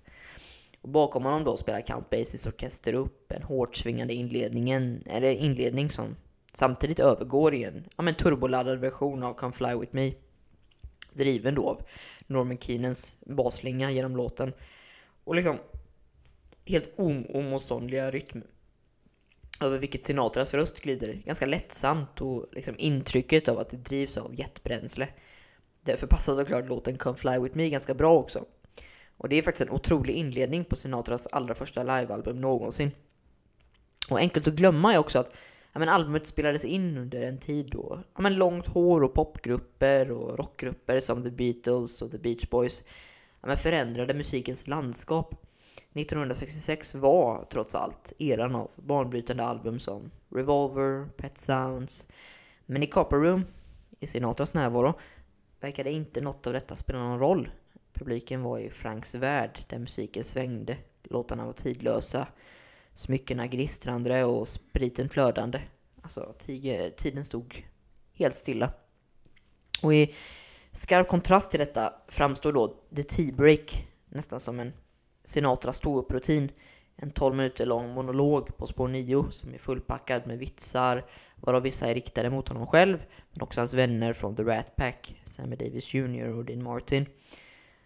Citat: "Om vi någonsin bildar ett olympiskt dricklag så kommer han vara tränaren." Slutcitat.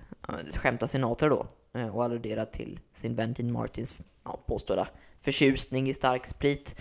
Han var väl ganska alkoholiserad, Dean Martin. Och detta var det tredje av 4 album som Frank släppte 1966.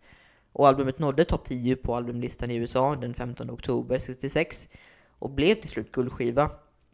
De som hade förutspått att lättlyssnad musik skulle dö ut i förmån för rockgrupper hade ju uppenbarligen fel. Sinatra at the Sands visade att även vid 50 års ålder förblev han en stark kraft att räkna med.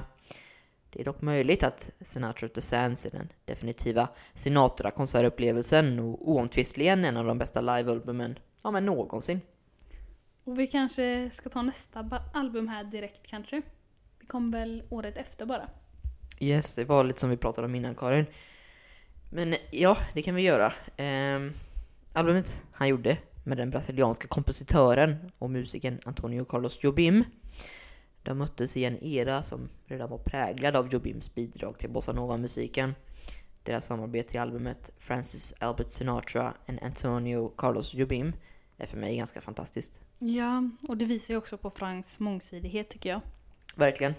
Alltså medan bossanova erbjöd en ny vinkel för Sinatra som sångare, men då såg stilen inte helt som en stilen sågs inte helt som en ren opportunism. Alltså Sinatra, känd för sitt signatursound, omfamnade de exotiska tongångarna och inspelningarna visar sig han visar en ödmjukhet gentemot den nya det nya språket av musik. Det var verkligen en ny grej bossanova på den här tiden. Det fanns en ömsesidig kärlek mellan sångarna också, där de tillsammans väver ett sound som är närmast förtrollande, tycker jag i alla fall. Det är alltså inspelat på vintern 67 i Hollywood, då både Sinatra såklart men också Jobim var på sin karriärspets. Alltså de var verkligen prime. Jobim var verkligen mitt i hjärtat av bossanova-rörelsen efter framgången med Gets Gilberto, en platta som också utgjorde en fantastisk utställning av Jobims sånger, inklusive då den ikoniska The Girl from Ipanema. Det var dock ett år som innebar konkurrens. Alltså albumet var nominerat till årets album 68. Men den högsta äran gick till ett annat album som också har ändå bevarat en tidlösa kvalitet. Och, de flesta som är intresserade av musik vet nog också detta, men det är Sgt. Pepper's Lonely Hearts Club Band. Och Karin, jag har ju gett dig uppgifter nu egentligen som vi gjorde för några avsnitt sedan, att välja 2-3 låtar från albumet som du tycker är speciellt och tycker kanske lite extra om. Jag skulle bara först vilja fråga vad du visste om bossanovan innan du fick den här uppgiften. Nej, det var väl typ det vi pratade om förra avsnittet. Inte så mycket mer. Exakt, vi pratar mest om tropicalismen men också bossanovan. Mm-hmm. Men du, nu är jag väldigt nyfiken då. Vilka låtar valde du då? Så först då så är det väl The Girl from Ipanema såklart. Ipanema, ja. För den har ju jag hört förut. Alla vet väl om den. Den är ju väldigt komplex och ovanlig. Men den är väldigt bra. Mm, exakt. Den är ju liksom helt den är inte som västvärldens låtar, särskilt inte på den tiden. Den är liksom i märklig tonart och den är nästan lite alltså, jag vet inte, haunting, lite skrämmande. Ja, den är lite annorlunda. Mm, men nästa låt då? Ja, så nästa låt är Quiet Nights of Quiet Stars. Mm-hmm. Och det här är väl mest Frank Sinatras inlevelse som jag tycker om, men också orkestern bakom, mm-hmm, som jag aldrig hört förut, men den får en stark 4/5. Ja, nu ska du börja betygsätta också. Ja. Men jag håller faktiskt med dig helt och hållet. Så, får se. Det var nummer 2, så mm-hmm, nummer 3 då. Okej, så den sista är väl How Insensitive. Den var faktiskt ganska bra. Och när Jobim kommer in med sin röst så får man nästan gåshud, tycker jag. Ja, jo, det är sant. Alltså, det är hans rökröst, han verkligen genomlevnad. Ja, hans sound är så unikt. Mm-hmm, verkligen. Och texten är också väldigt fin. Verkligen. Så, ja. Men jag tycker också det är roligt för... Alltså nu när det är på engelska, som det inte alltid är i bossa nova, så får man liksom höra texten utan att behöva gå och översätta den själv. Ja. Så det är ganska fint att höra. Texterna är väldigt fina också. Men jättebra, Karin. Tack för att du tog dig ändå tiden och lyssnade på det. Det var verkligen inget som jag tvingade dig att göra. Okej.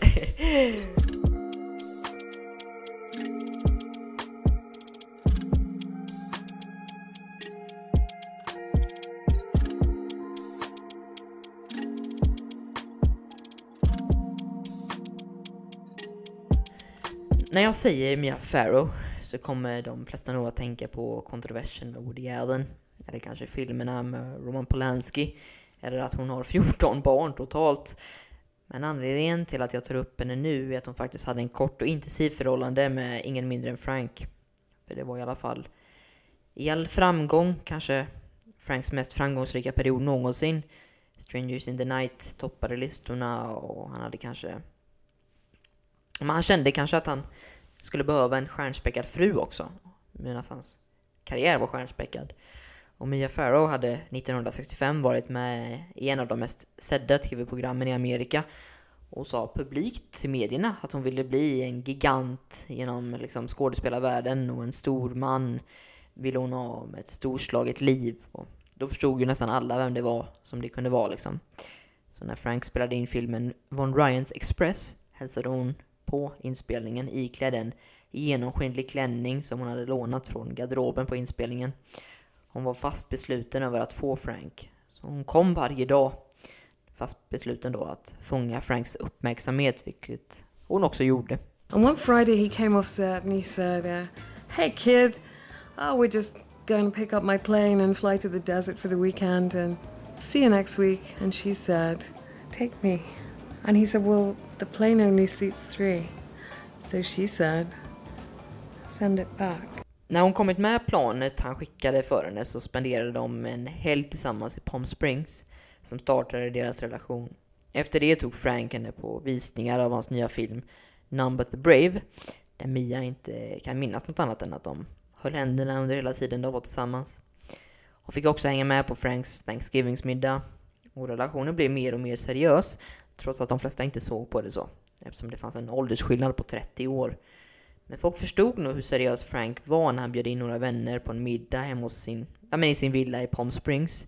Mia Farrow skulle vara värdinna, men eftersom hon inte ens var 20 så förstod hon inte etiketten riktigt.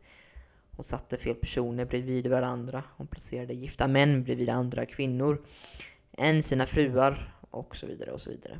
Och Frank fick just denna gången ta över allt och bad Mia att sätta sig ner. Och från sitt hem dagen efter skrev hon brev till Frank och förklarade att hon aldrig skulle skämma ut honom på grund av sin brist på sofistikering. Hon skrev också att hon förstod att om han aldrig skulle ringa henne igen så skulle hon förstå det helt och hållet. Men han ringde henne igen, till och med dagen efter. Och relationen fortsatte. Dock så hade Frank svurit på, sedan det tog slut med Ava Gardner, att han aldrig mer skulle ha en relation med en annan skådis. Det gick han helt enkelt inte med på. Han pratade öppet om att det fanns en chans att han skulle gifta sig med Mia. Dock var det tydligt att det inte skulle gå om att hon inte avslutade sin karriär för att bli en hemmafru. Något som Mia själv var skeptisk till, för att hon förstod att karriären kanske skulle vara slut innan hon ens hann sätta igång den. Och media var på paret vart de än gick, så för att få veta de senaste nyheterna och konflikterna i relationen. Det spekulerades konstant om vart och när eller om de ens skulle gifta sig. Under denna perioden så hamnar väl Frank också i en del trubbel igen, va? Ja, det är ju inte bara den här, det är ju nästan alla delar av karriären. Men det var lite avtrappande karriär nu. Och filmerna hade som man hade spelat in under 60-talet hade inte varit lika framgångsrika som filmen, alltså som musiken till exempel. Och det var Frank den första att skriva under på egentligen. Men det var en incident som inträffade här, som jag antar att du syftar på nu, som verkligen inte bidrog till en god stämning eller guld och gröna skogar. Frank var ett kort tag på rymmen från konstapeln. Det var under en middag på sommaren 1966 som Frank bjöd in 9 goda vänner på en middag i Beverly Hills hotell. Det var nämligen så att Dean Martin fyllde år, vilket naturligtvis skulle firas. Och med ett sällskap på sammanlagt 10 personer och ett par starka karaktärer så blev ljudnivån såklart ganska hög.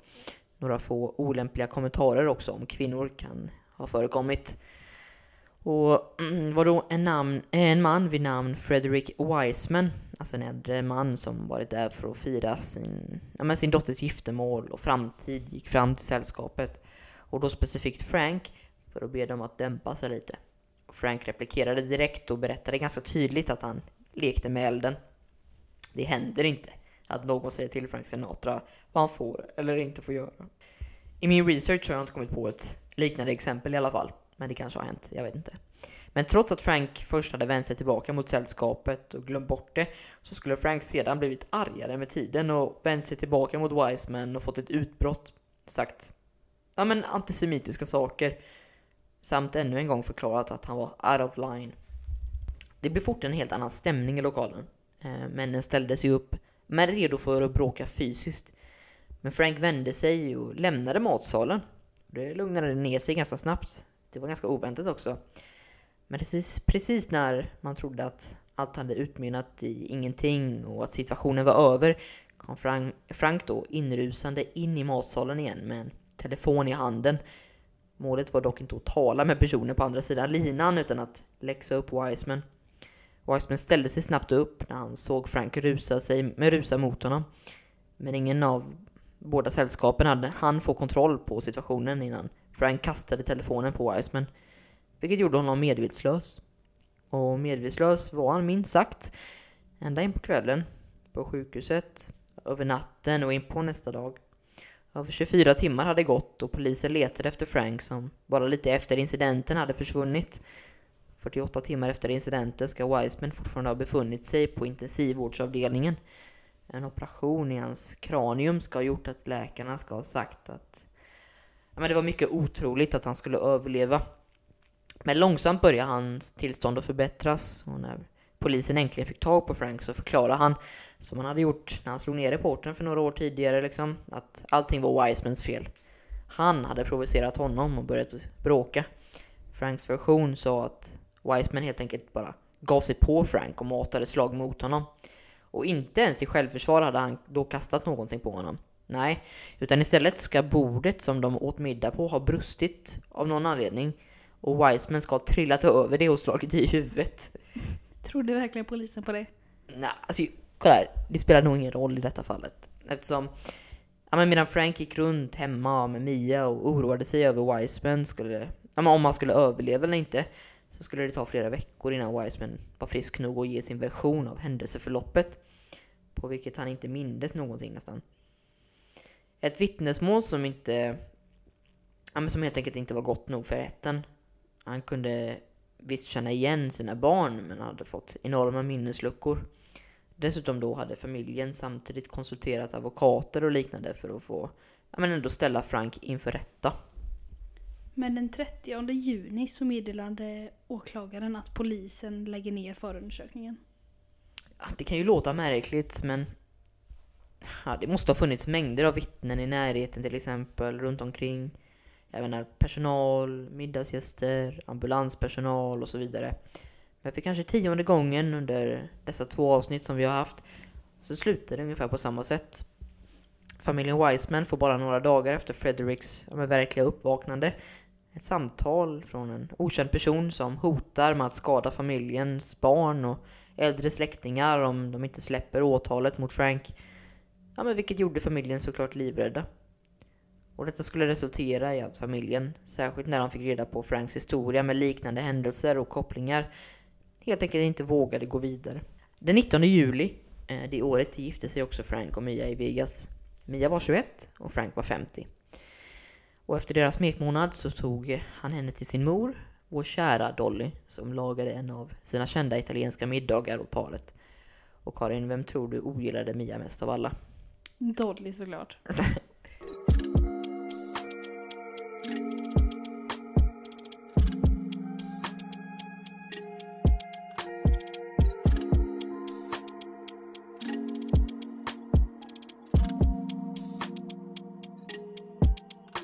Sinatra var fort tillbaka på The Sands för ännu en period av konserter för hungriga spelberoende turister. Första konserten han gjorde sedan han gifte sig med Mia var i november samma år. Bara efter några månader hade relationen börjat visa lite sprickor. Om man ska vara ärlig hade det procentuellt gått ganska lång tid in i relationen. Det var bara gifta sammanlagt i 18 månader ungefär. Men i alla fall under pausen där Frank alltid gör en kort monolog på konserten så bad han alla vara tysta och började med sina salongsskämt. Däremot, efter att han berättade att han gift sig och att den lyckliga bruden var i publiken, ställde sig Mia upp och fick ta emot applåder av publiken. Och då ska Frank ha sagt: "I kinda had to get married. I finally found a broad I can cheat on." Alltså, jag har äntligen hittat en kvinna som jag kan vara otrogen mot. Och Mia satte sig ganska snabbt ner och gömde sitt ansikte i skam. Det var däremot bara början på relationens sprickor. De växte längre och längre ifrån varandra. Alltså musiksmak är en av de sakerna.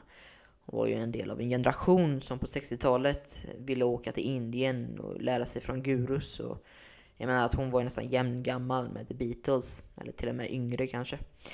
Eller det var hon nog lite grann i alla fall. Och Frank, som alla vet, kunde inte vara längre bort än det liksom. Det fanns en komiker som hette Jackie Mason. En komiker som också hade regelbundna stå-upp-akter i Vegas under samma period som Frank. Några av dessa akter spelades in också för nationell tv, vilket alla kunde se hemma. Därför nådde det Frank ganska snabbt när Jackie Mason hade gjort märkliga skämt riktade om Frank, alltså, och hans förhållande mot Mia Farrow. Exempelvis så ska han ha skämtat mest om Mias utseende. Hon hade nämligen klippt av sig allt hår och hade ganska kort brunt hår, vilket var ganska ovanligt under den här tiden. Jag menar alltså, hon hade inte så här kort hår till axlarna eller någonting sånt. Hon hade verkligen nästan en snagg. Och ja, men alltså genom att skämta om hennes korta hår, att hon var väldigt mager och ung, så antydde Jackie Mason att hon var någon slags liten pojke. Och Frank hade då någon slags märklig, onaturlig attraktion till det. Han skämtade alltså också om, ja, vilket är ganska roligt tycker jag i alla fall, men jag hoppas inte jag blir skjuten nu. Jag citerar från akten när han pratar om deras kvällsrutin nu. Frank blötlägger sina löständer medan Mia borstar sin tandställning. Och sedan tar hon av sina rullskridskor och lägger upp dem och försiktigt bredvid Franks käpp medan hon släpper ut sitt hår och tar Frank av sig sin tupé. Slutcitat. Såklart händer det igen då också att ja, ni förstår nog. Frank tog inte detta lätt och Mason fick dagen efter efter det sändes på tv ett telefonsamtal till sitt hem från en anonym person som hotade med att mörda honom om han inte då slutade skämta om Frank. Och på något sätt förstod nog inte Mason vem det egentligen var som ringde. Kanske trodde han inte att det var något märkligt. Man kanske trodde att det var något märkligt skämt eller ett fan till Frank. Så Mason fortsatte att skämta om det. Och han la till och med mer tid på det. Not long afterwards, Jackie Mason was lying in bed and 3 shots were fired through the window, narrowly missing him. Det sjuka är att trots detta då så fortsatte den jäveln att dra skämten. Han var fast övertygad om att det var någon galning som gjorde det för att imponera på Frank. Dessutom blev det inget av polisutredningen. Det blev uppenbart att Frank ägde poliskåren i Nevada. Mason fick under sin anmälan stå till svars mer än vad han fick upprättelse. De påstod att han nog behövde genomgå en lögndetektortest. Men som sagt, skämten fortsatte och några månader senare ska han ha stått på en scen och gett sin del av händelseförloppet under skjutningen. Han påstod att direkt efter att han blivit beskjuten kunde han inte se någon eller veta liksom vem det var. Men han hörde någon sjunga Doobie-doobie-doo. Nej, jag vet inte. Men Mason skulle i alla fall få överleva. Han skulle till och med leva ända till 2021, över 90 år gammal.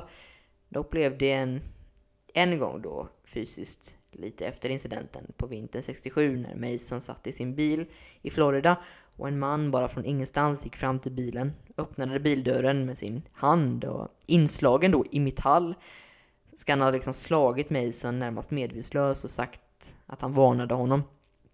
För mig är det rätt uppenbart, trots att det aldrig blev någon utredning, att Frank ännu en gång låg bakom ett nästan till maffialikt brott. Och det är inte första gången. Det är oerhört intressant att läsa om detta och förstå att majoriteten av all media, biografier och dokumentärer, alla diverse texter, nästan aldrig tar ett rejält avstamp i den riktiga personen Frank Sinatra. Mannen var i viss mån en galning. Ett geni visst, men en misogyn, farlig, aggressiv och tyvärr då alldeles för inflytelserik person vid denna tiden. Saker som vissa av dessa våldshandlingarna har jag aldrig hört talas om innan jag läste mig in på detta. Ni måste också förstå att den absoluta majoriteten av slagsmålen, hoten eller rent av eller liksom alla sådana saker som i båda misshandlingarna gjorda av Frank har jag filtrerat bort i brist på tid. Man kan helt enkelt hitta ganska väldokumenterade händelser varje aktivt år av hans karriär. Men det tar det bort från hur skicklig och fantastisk artist han var. Såklart inte, men det kan för vissa tyckas möjligen onödigt att jag tar upp dessa kopplingar till maffian eller otrohetsaffärer eller och så vidare. Men jag tycker det är en viktig del att förstå, inte bara personen men också världen runt omkring Frank. Du berättar ju också en historia om en helt oprovocerad händelse mot en stackars gammal man. Just det, jag sa det till dig när vi började spela in här. Men jag kan berätta den kort här i alla fall. Det är en anekdot om av Tony Bennetts fru. Det var då på slutet av 60-talet någonstans då hon var med i ett sällskap som efter en fantastisk middag bestämde sig för att gå till ett café för lite kaffe och efterrätt. Plötsligt då, mitt i allt prat och skratt, dyker en liten äldre man upp. Han kände tydligen igen Frank och kunde inte tro sina ögon.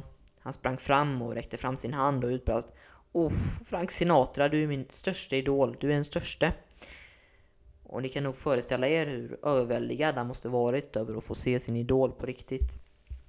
Problemet var dock att Frank, som tydligen hade ont av sin artrit eller något, reagerade på ett sätt som som ingen hade väntat. Han drog hastigt tillbaka sin hand och utbrast: "Håll dig borta från mig, ditt jävla äckel. Håll dig borta från mig." Och den stackars mannen visste inte vad han hade gjort för fel. Och plötsligt, som om det vore taget ur en film, stormade två av Franks skräppojkar fram till den lilla mannen. De höll uppe sina egna jackor som en sköld för att inte resten av sällskapet skulle se vad som hände. Och där väl bakom skölden så misshandlade Frank den äldre mannen. Och när det var över och de två männen hade lämnat, låg den stackars lilla mannen på golvet med blödande och sönderslaget ansikte. En kvinna började gråta och skrek: "Han älskade ju! Varför gjorde du så? Han älskar ju dig!" Sen nu vill jag bara få det överstökat också, så vi inte glömmer att berätta vad som hände senare i relationen med Mia och Frank. För paret hade bara varit gifta i drygt ett år. Men det blev snabbt tydligt att det kanske inte var den bästa matchen någonsin. Som jag sa innan, så delvis för att Frank inte ville att Mia, en stigande stjärna, skulle fortsätta sin skådespelarkarriär. Men äktenskapet föll snabbt isär, delvis för att Frank verkligen inte ville att Mia skulle fortsätta arbeta. Enligt en intervju med Vanity Fair från 2013 ville Sinatra att hon skulle medverka i en film med honom som kallades The Detective istället för Rosemary's Baby, som regisserades av Roman Polanski. Hon var faktiskt tänkt att medverka i båda filmerna, men Rosemary's Baby drog ut på tiden, vilket gjorde Frank arg eftersom han hade gett Mia en roll i en film, alltså The Detective. Och när Mia inte dök upp för inspelningen ersatte Sinatra henne med skådespelerskan Jacqueline Bisset. i Mias roll då. I november 67, medan Mia Farrow fortfarande spelade in Rosemary's Baby, överlämnade Franks advokat skilsmässohandlingarna till henne. Och deras skilsmässa blev slutligen klar i augusti. Och Mia beskriver i sina memoarer från 97, What Falls Away, hur hon kom till Frank Sinatra som en naiv tonåring och blev indragen i hans komplicerade värld. Trots alla utmaningar älskade hon verkligen honom. Det var på något sätt som en adoptionsprocess som gick fel. Äktenskapet tog slut, men de förblev liksom vänner. Och i en intervju med Vanity Fair 2013 frågades Mia om Frank var den stora kärleken i hennes liv. Hon svarade jakande. Hon sa också att hon hade slutat arbeta, hade äktenskapet kanske hållit längre. För Frank Sinatra kom tillbaka om och om igen. Och just det här med att Frank Sinatra kom tillbaka om och om igen. Det har länge funnits rykten om att Frank är biologisk far till Mias son, journalisten Ronan Farrow, som föddes 1987. Alltså Ronan Farrow var ju han som var den stora journalisten i Weinstein när han blev avslöjad under MeToo. Och när Vanity Fair frågade henne 2013 då, Mia, om Frank var Ronans far, så svarade hon möjligtvis.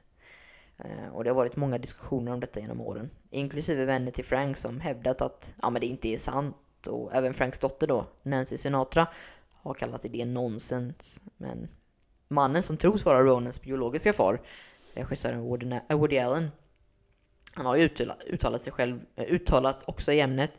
Han har sagt att han tror att Ronan är hans egen son, men han skulle inte satsa sitt liv på det.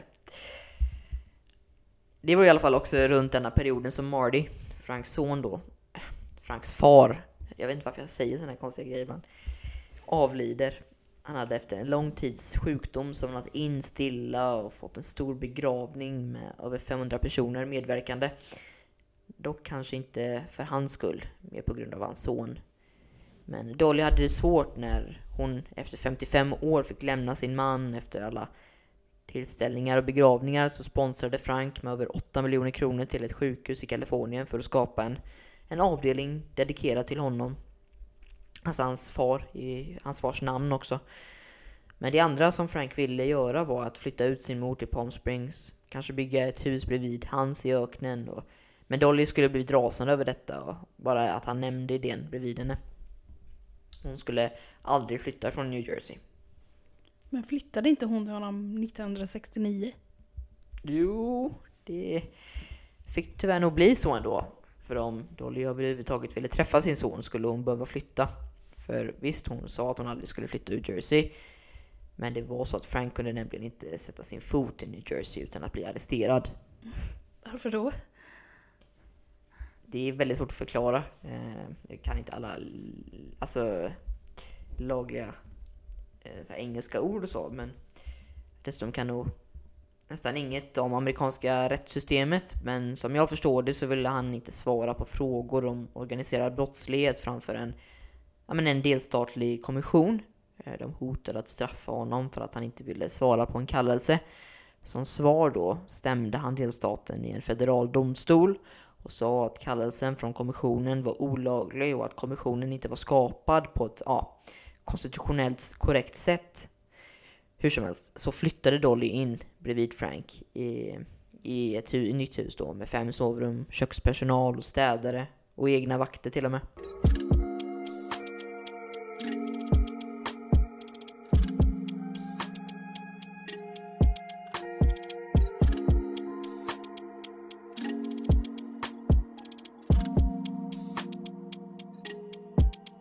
I lågmälda Los Angeles-studior samma år tog något mycket annorlunda form. Det var året då Frank skulle kasta sig in i en helt annan musikalisk värld. Denna förändring skulle resultera i ett album som skulle bli en av hans minst kända, men som förblir en av hans mest dristiga och unika. Jag pratar alltså om Watertown, långt ifrån de glittriga kvällarna på Las Vegas scener. Skapade Sinatra tillsammans med låtskrivarna jag kan aldrig uttala hans namn, men Bob Gaudio tror jag han uttalas, och Jake Holmes. Och de skapade tillsammans då ett musikaliskt porträtt av en tyst och ofta bortglömd amerikansk småstad, Watertown. vilket skulle kunna vara vart som helst i USA egentligen. I den här lilla stan skulle vi få följa historien om en man som förlorat en kvinna, och vi skulle aldrig riktigt få veta om det var genom en smärtsam skilsmässa eller genom död. Denna man skulle berätta sitt livs historia genom sången, och det är i denna berättelse som Watertown verkligen skiljer sig från Sinatras tidigare album. Här hör vi kanske inte de svällande stråkarna och jazziga arrangemangen som vi är vana vid. Istället möter vi en ny Sinatra, en som sjunger över mjuka gitarrackord, elektriska baser och lågmälda trummor. Det är som att han lämnat glittret och glamour bakom sig för att berätta en historia. En historia som är nästan allt för mänsklig och alldaglig. Första gången han spelade in över något förinspelat också, inte med en orkester bakom sig.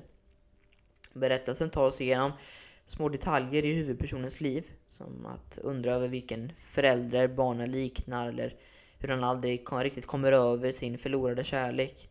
Det är som att han försöker hitta mening i de små sakerna, i det vardagliga.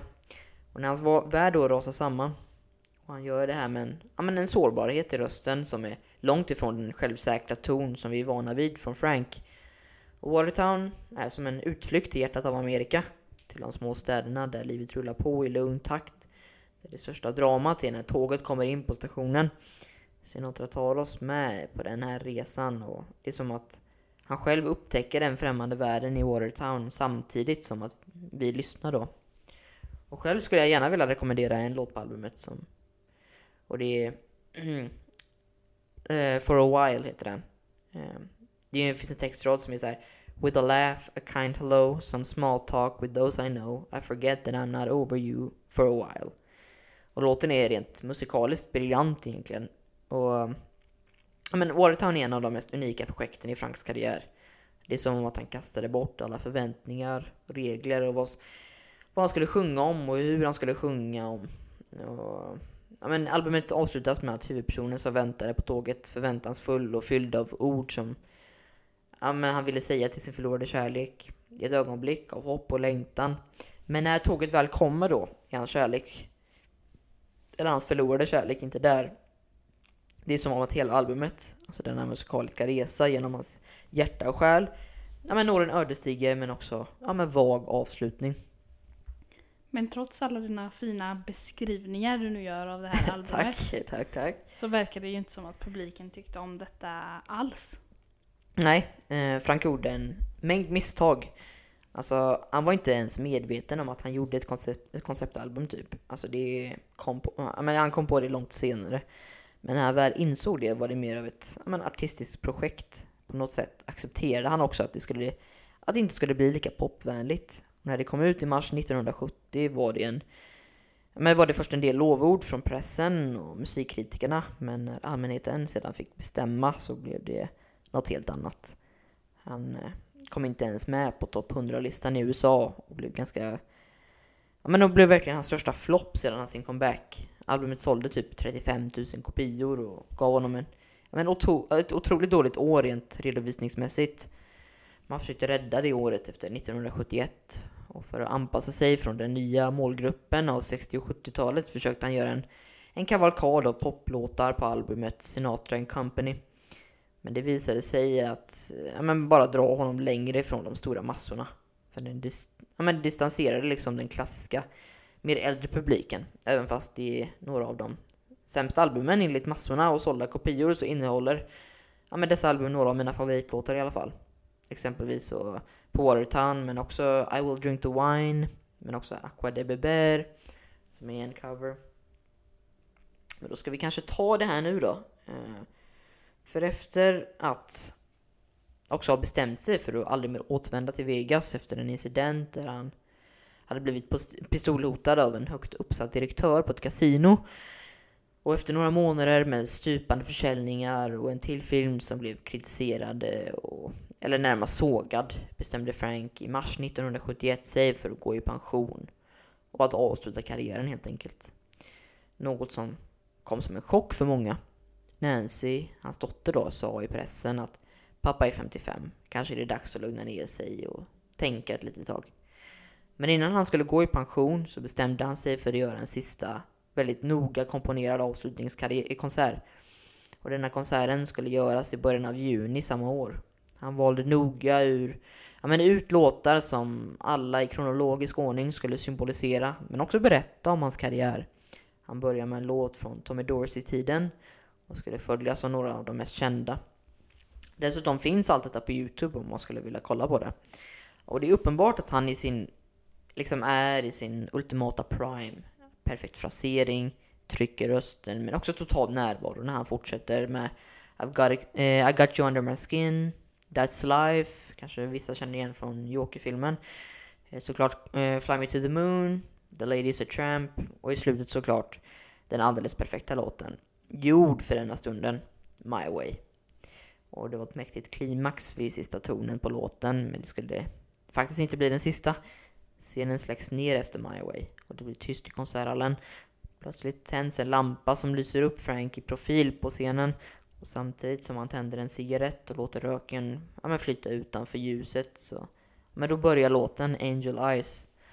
Och för de som var där verkade det som att Sinatra hade tagit sin sista ton vid slutet av låten, när han direkt efter det vandrade ut från scenen utan att säga ett enda ord. Det är en perfekt låt för att sluta. Jag tror han säger typ såhär, Excuse me, I'll just, jag vet inte vad han säger, men ni kan se det på YouTube i alla fall. Jag har för dåligt minne för detta. Och för första gången på hur länge som helst i alla fall var han inte ute på vägarna och turnerade. Han stod i rampljuset och blev inte kritiserad liksom. Och Frank försökte verkligen att koppla av, spendera sin nya lediga tid med vänner och familj. Han älskade att måla och sa att det var något han började göra liksom. Han hade också på med modelltåg. Han växte till och med lite skägg, vilket var otroligt fult om man kollar på bilder. Men alla dessa underbara intressen lyckades inte fylla hans fritid. Han var helt enkelt rastlös. Och detta var första tecknet på att inte riktigt vara över. Och särskilt då när Italiens premiärminister Giulio Andreotti, han kom till Amerika och Vita huset, så sjöng han då efter förfrågan. Och efter att han har fått en stående ovation startad av Richard Nixon himself. För Frank hade nu blivit republikan. Och det gav honom vittring. Efter konserten tog också Nixon honom åt sidan och sa att han verkligen borde fundera på att om han inte skulle komma ur sin pensionering. Och det skulle inte dröja länge tills Frank var tillbaka i Vegas. Efter en tv-special som heter Old Blue Eyes is back skulle han inte kunnat motstå att fortsätta. Och han blev betald 4 miljoner kronor i veckan för att uppträda på The Caesars i Las Vegas. Detta tätt följt av en världsturné. Det fanns dock utmaningar såklart längs vägen. Under turnén i typ Australien utlöste Sinatra en kontrovers genom att kritisera journalister som förföljde honom. Trots att han senare blev ombedd och be om ursäkt, valde han istället att kräva journalisterna att de bad om honom om ursäkt för de påstådda övergreppen han har fått utstå från pressen i under 15 års tid. Och fackliga åtgärder ledde till inställda konserter och en period där Sinatras flygplan blev strandat i Australien. 1974 uppträdde Sinatra i en minnesvärd konsert på Madison Square Garden i New York. Och konserten sändes senare som ett livealbum med titeln The Main Event Live. Och här ackompanjeras han av bandledaren Woody Herman och den unga orkestern Young Thundering Herd. Och 1975 var ännu en framgångsrikt år för Sinatra. Konserter i New York där han uppträdde tillsammans med storheter som Count Basie igen, men också den fantastiska Ella Fitzgerald. Hennes framträdande med henne finns också, tror jag, på YouTube om man vill se. Och han framträdde även vid London Palladium tillsammans med Basie och Sarah Vaughan. Samt i Teheran. Samarbetet med den framväxande sångaren John Denver också började blomstra. Och de två artisterna blev återkommande samarbetspartners. Det är ganska oväntat ändå, för John Denver är ju mest country. Med i countryhistorien, och det är ganska oväntat i alla fall. Och han skrev till och med låten A Baby Just Like You på Sinatras begäran till hans nya barnbarn. Angela heter hon.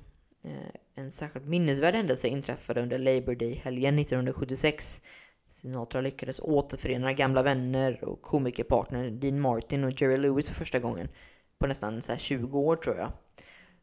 Och ja, när de då uppträdde tillsammans på Jerry Lewis MDA-telethon.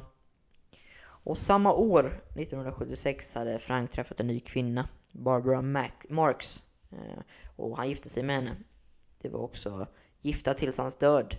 Det var ett intimt bröllop. Det är endast personer som, eller den enda personen som avböjde sin inbjudan var ingen mindre än Franks son Junior, som skulle uppträda på andra sidan landet. Men han skickade en present som han tyckte passade till sin då 61-åriga far. En sexmanual. Efter bröllopet så följde en period av intensivt turnerande, och trots att Franks röst var märkbart påverkad av mängden arbete men också av sin ålder. Men oavsett vad så skulle han ännu en gång dra igång en säsong av framträdanden i Vegas 77. Precis i början av året faktiskt, den 7 januari var det dags. Som vanligt skulle hela familjen vara medverkande under öppningskvällen. Det var allt ett enormt spektakel, och filmstjärnor var också där för att se Frank framträda. Mest exalterad var hon faktiskt alltid Dolly, som alltid stannade i kasinot över natten för att spela bort allt hon kunde på så kallade slot machines. Och Dolly Sinatra hade denna gången planerat att chartra ett flygplan till Las Vegas tillsammans med sina vänner. Hon hade starka skäl för detta beslutet. För en sak, hon avskydde Barbaras del av släkten. Hon gjorde allt för att undvika att flyga tillsammans med dem. Flyget var bokat för en snabb 20 minuters flygning från Palm Springs till Las Vegas. Och planet var lyxigt utrustat med fruktkorg, sprit och ost. Det var ett privatjet. Och vad kunde gå fel liksom? Den planerade avresan var vid klockan 16.00, och två kvinnor, Dolly inkluderad, blev upphämtade av en av Franks anställda som körde dem till flygplatsen. Där möttes de av piloten och andra piloten, klara av båda planet. Och vid 16.45 taxade den tvåmotoriga Learjet ner längs startbanan och försvann snabbt in i de låga molnen. Men här är det märkliga. Istället för att göra den planerade högersvängen mot Las Vegas valde planen istället att svänga vänster. Det började färdas i riktning mot San Gorgonio-bergen, som jag tror de kallas, som låg ungefär 6 mil off course. Och problemet var att piloten inte kunde se bergen i det dåliga vädret. Snön som föll framstod på marken som virvlande och bländade snö i skyn, och han förstod inte vart han var. Han kontaktade flygledningen och bad om att få höja från 9000 fot till 17 000 fot för att undvika de snöklädda monsterna som tornade upp sig framför dem. Högsta berget i södra Kalifornien. Flygledningen beviljade först hans begäran men återkallade sedan den. Medan planet flög i 600 km i timmen bönföll piloten då flygledningen att ändra sig snabbt som in i helvete. Men det var för sent. Flygledningens svar var oläsligt, och radarns indikator som representerade Learjet försvann snabbt från skärmen när planet kraschade in i de isiga toppen av det 3500 meter höga berget. Och kollisionen var så kraftig att planet delades. Vingarna och stjärtpartiet separerades från huvudkroppen, och den plötsliga och våldsamma inbromsningen slungade både besättningen, passagerarna och bagaget över de snötäckta bergen. Ben och trasiga klädesplagg skingrades i träden. Lämnades en skrämmande bild av katastrofen som just hade inträffat. Och efter kraschen blev operatörerna av Learjet-tjänsten omedelbart kontaktade. De ringde till Sinatras advokat Milton Rudin, som flög från Las Vegas för att meddela Frank att hans mors flygplan hade försvunnit i snöstormen. Sinatra var skakad men hoppfull om att hans mor skulle överleva. Så mot allt förnuft beslutade han att fortsätta med sin planerade show på öppningskvällen, som att inget hade hänt. Och utan att nämna det försvunna planet sjöng den Frank då så bättre än vanligt enligt vittnen, och skämtade så lättsamt att hans publik gav honom en stående ovation. Och när klockan närmade sig midnatt och det fortfarande inte hade kommit några uppdateringar började Frank tappa hoppet sakta. Räddningsinsatserna hade tvingats avbrytas på grund av snöstormen och de kraftiga vindarna. Och det blev tydligt att hoppet om överlevande det bleknade. Sinatra ställde in resten av sina föreställningar och återvände med sin fru till Palm Springs för att invänta de nyheterna som de förmodade skulle komma.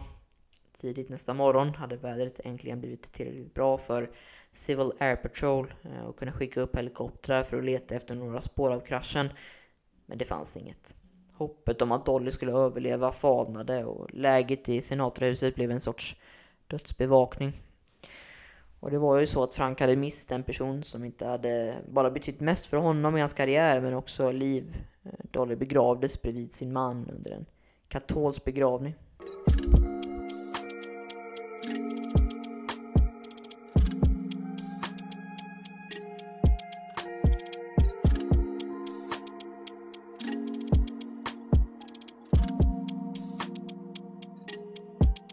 Frank var en, vad man i amerikansk politik brukar kalla liberal democrat, alltså en demokrat. Svårt att bli mer av en demokrat än att faktiskt hjälpa Kennedy att nå makten 60. Det var mest under Hollywoodåren. Han avskydde Ronald Reagan.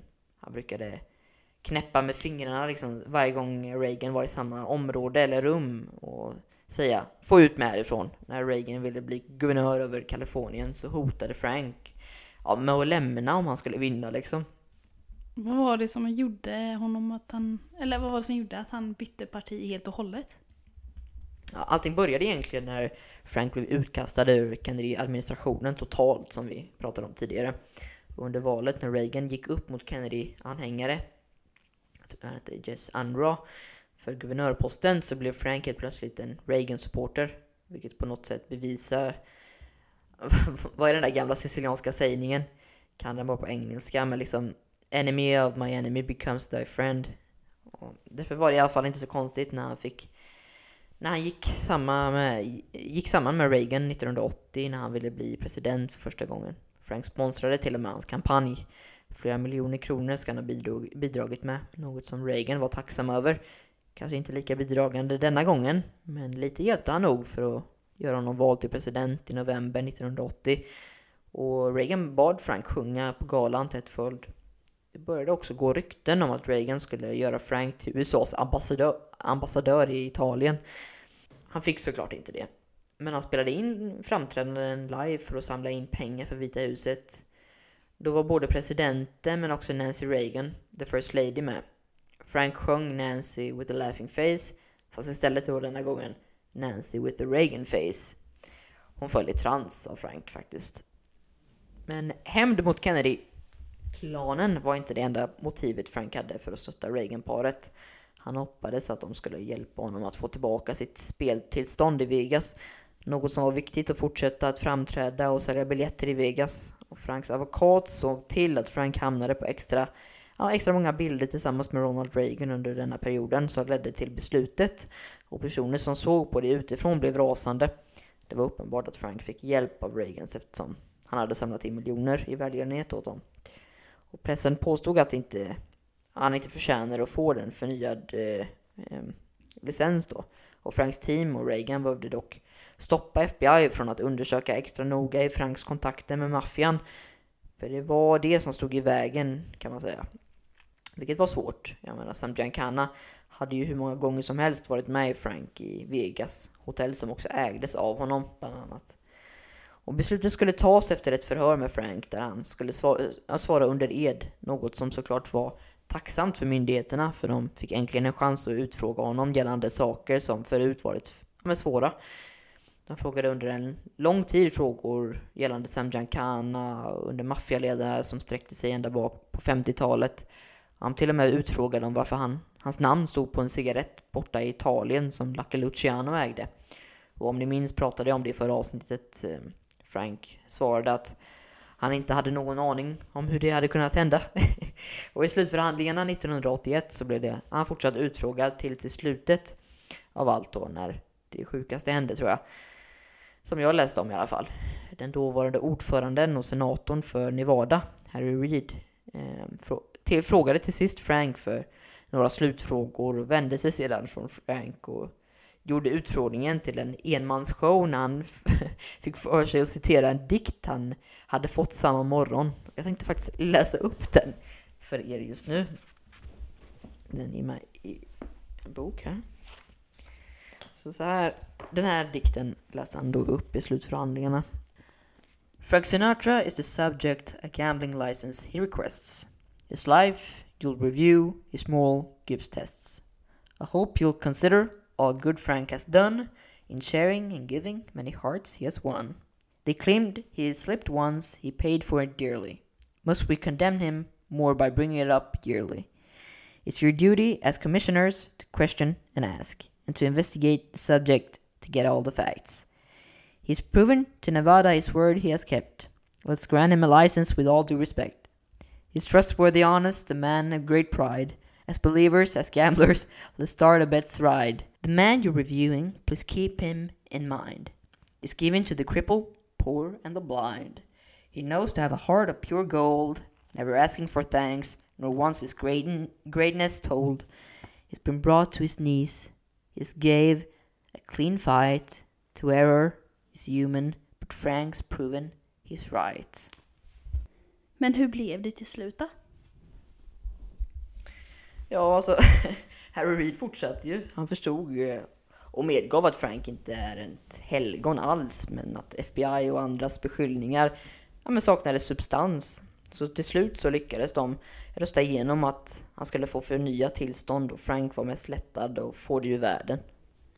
Behövde han ens få det? Han var ju gammal nu. Var inte hans karriär över? Alltså, det mest fascinerande med Frank är att trots att han blev äldre så blev han mer populär på 80-talet. Alltså, folk älskade hans nya mörka röst. Den lät mer sliten, men det var liksom charmen. Jag menar, för mig är hans 1984-album med Quincy Jones fantastiskt. LA is my lady heter den. Ni borde lyssna på en låt där som heter After You've Gone, sista spåret. Och 1984 betyder att han är 68 år. Ändå är han ostoppbar. När han sen uppträdde framför lika mycket människor som innan så kunde Franks röst ibland spricka. Men ingen verkade tycka det var ett problem.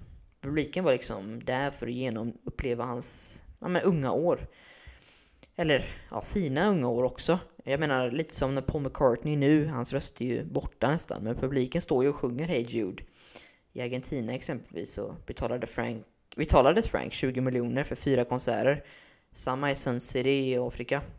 Sydafrika när man bestämt, där han blev hyllad för sitt arbete mot apartheid också. Något som också blev mer uppenbart under 80-talet var Franks förhållande med den dåvarande presidenten Nancy Reagan. Och ja, jag sa inte fel där, för Nancy styrde i landet i alla fall lika mycket som Ronald, speciellt under den andra mandatperioden, då hon behövde säga vart han skulle stå, säga och vara.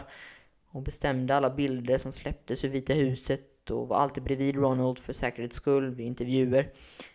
Men med förhållande menar jag att hon blev som en skolflicka runt Frank. Hon fnittrade och blev till sig i hans närhet. Det var ingen publik hemlighet, men det som däremot var det var mängden av luncherna hon hade med Frank i Vita huset. Luncher som bortskrapades ur hennes privata kalender och som endast få personer i hennes staff visste om. De hade ett kodnamn för Frank, Napoleon. Och när Ronald nästan blev ihjälskjuten kom Frank direkt till Washington för att trösta Nancy. Allt under skydd från pressen.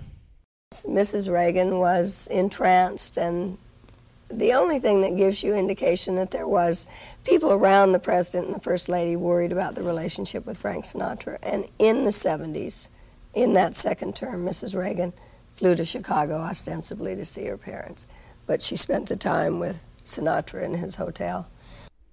Men fattade inte Ronald Reagan detta? Men det måste han vetat om.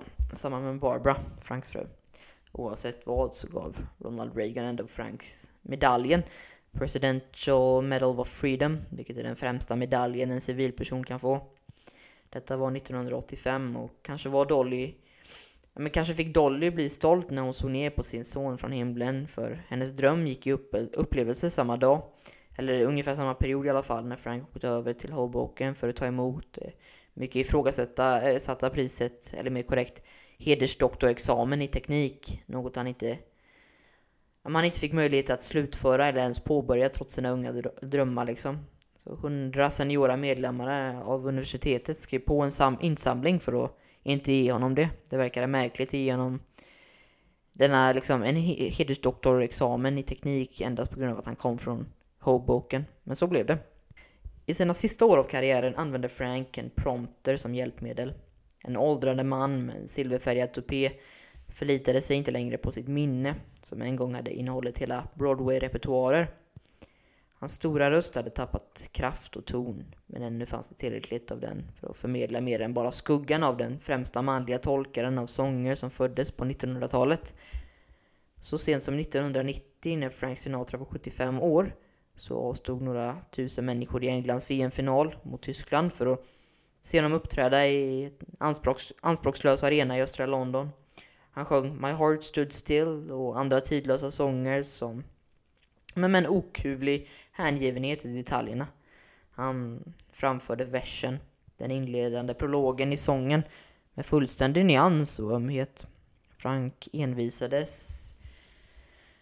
envisenhet symboliserade den värdighet han ville ändå behålla under sina sista år.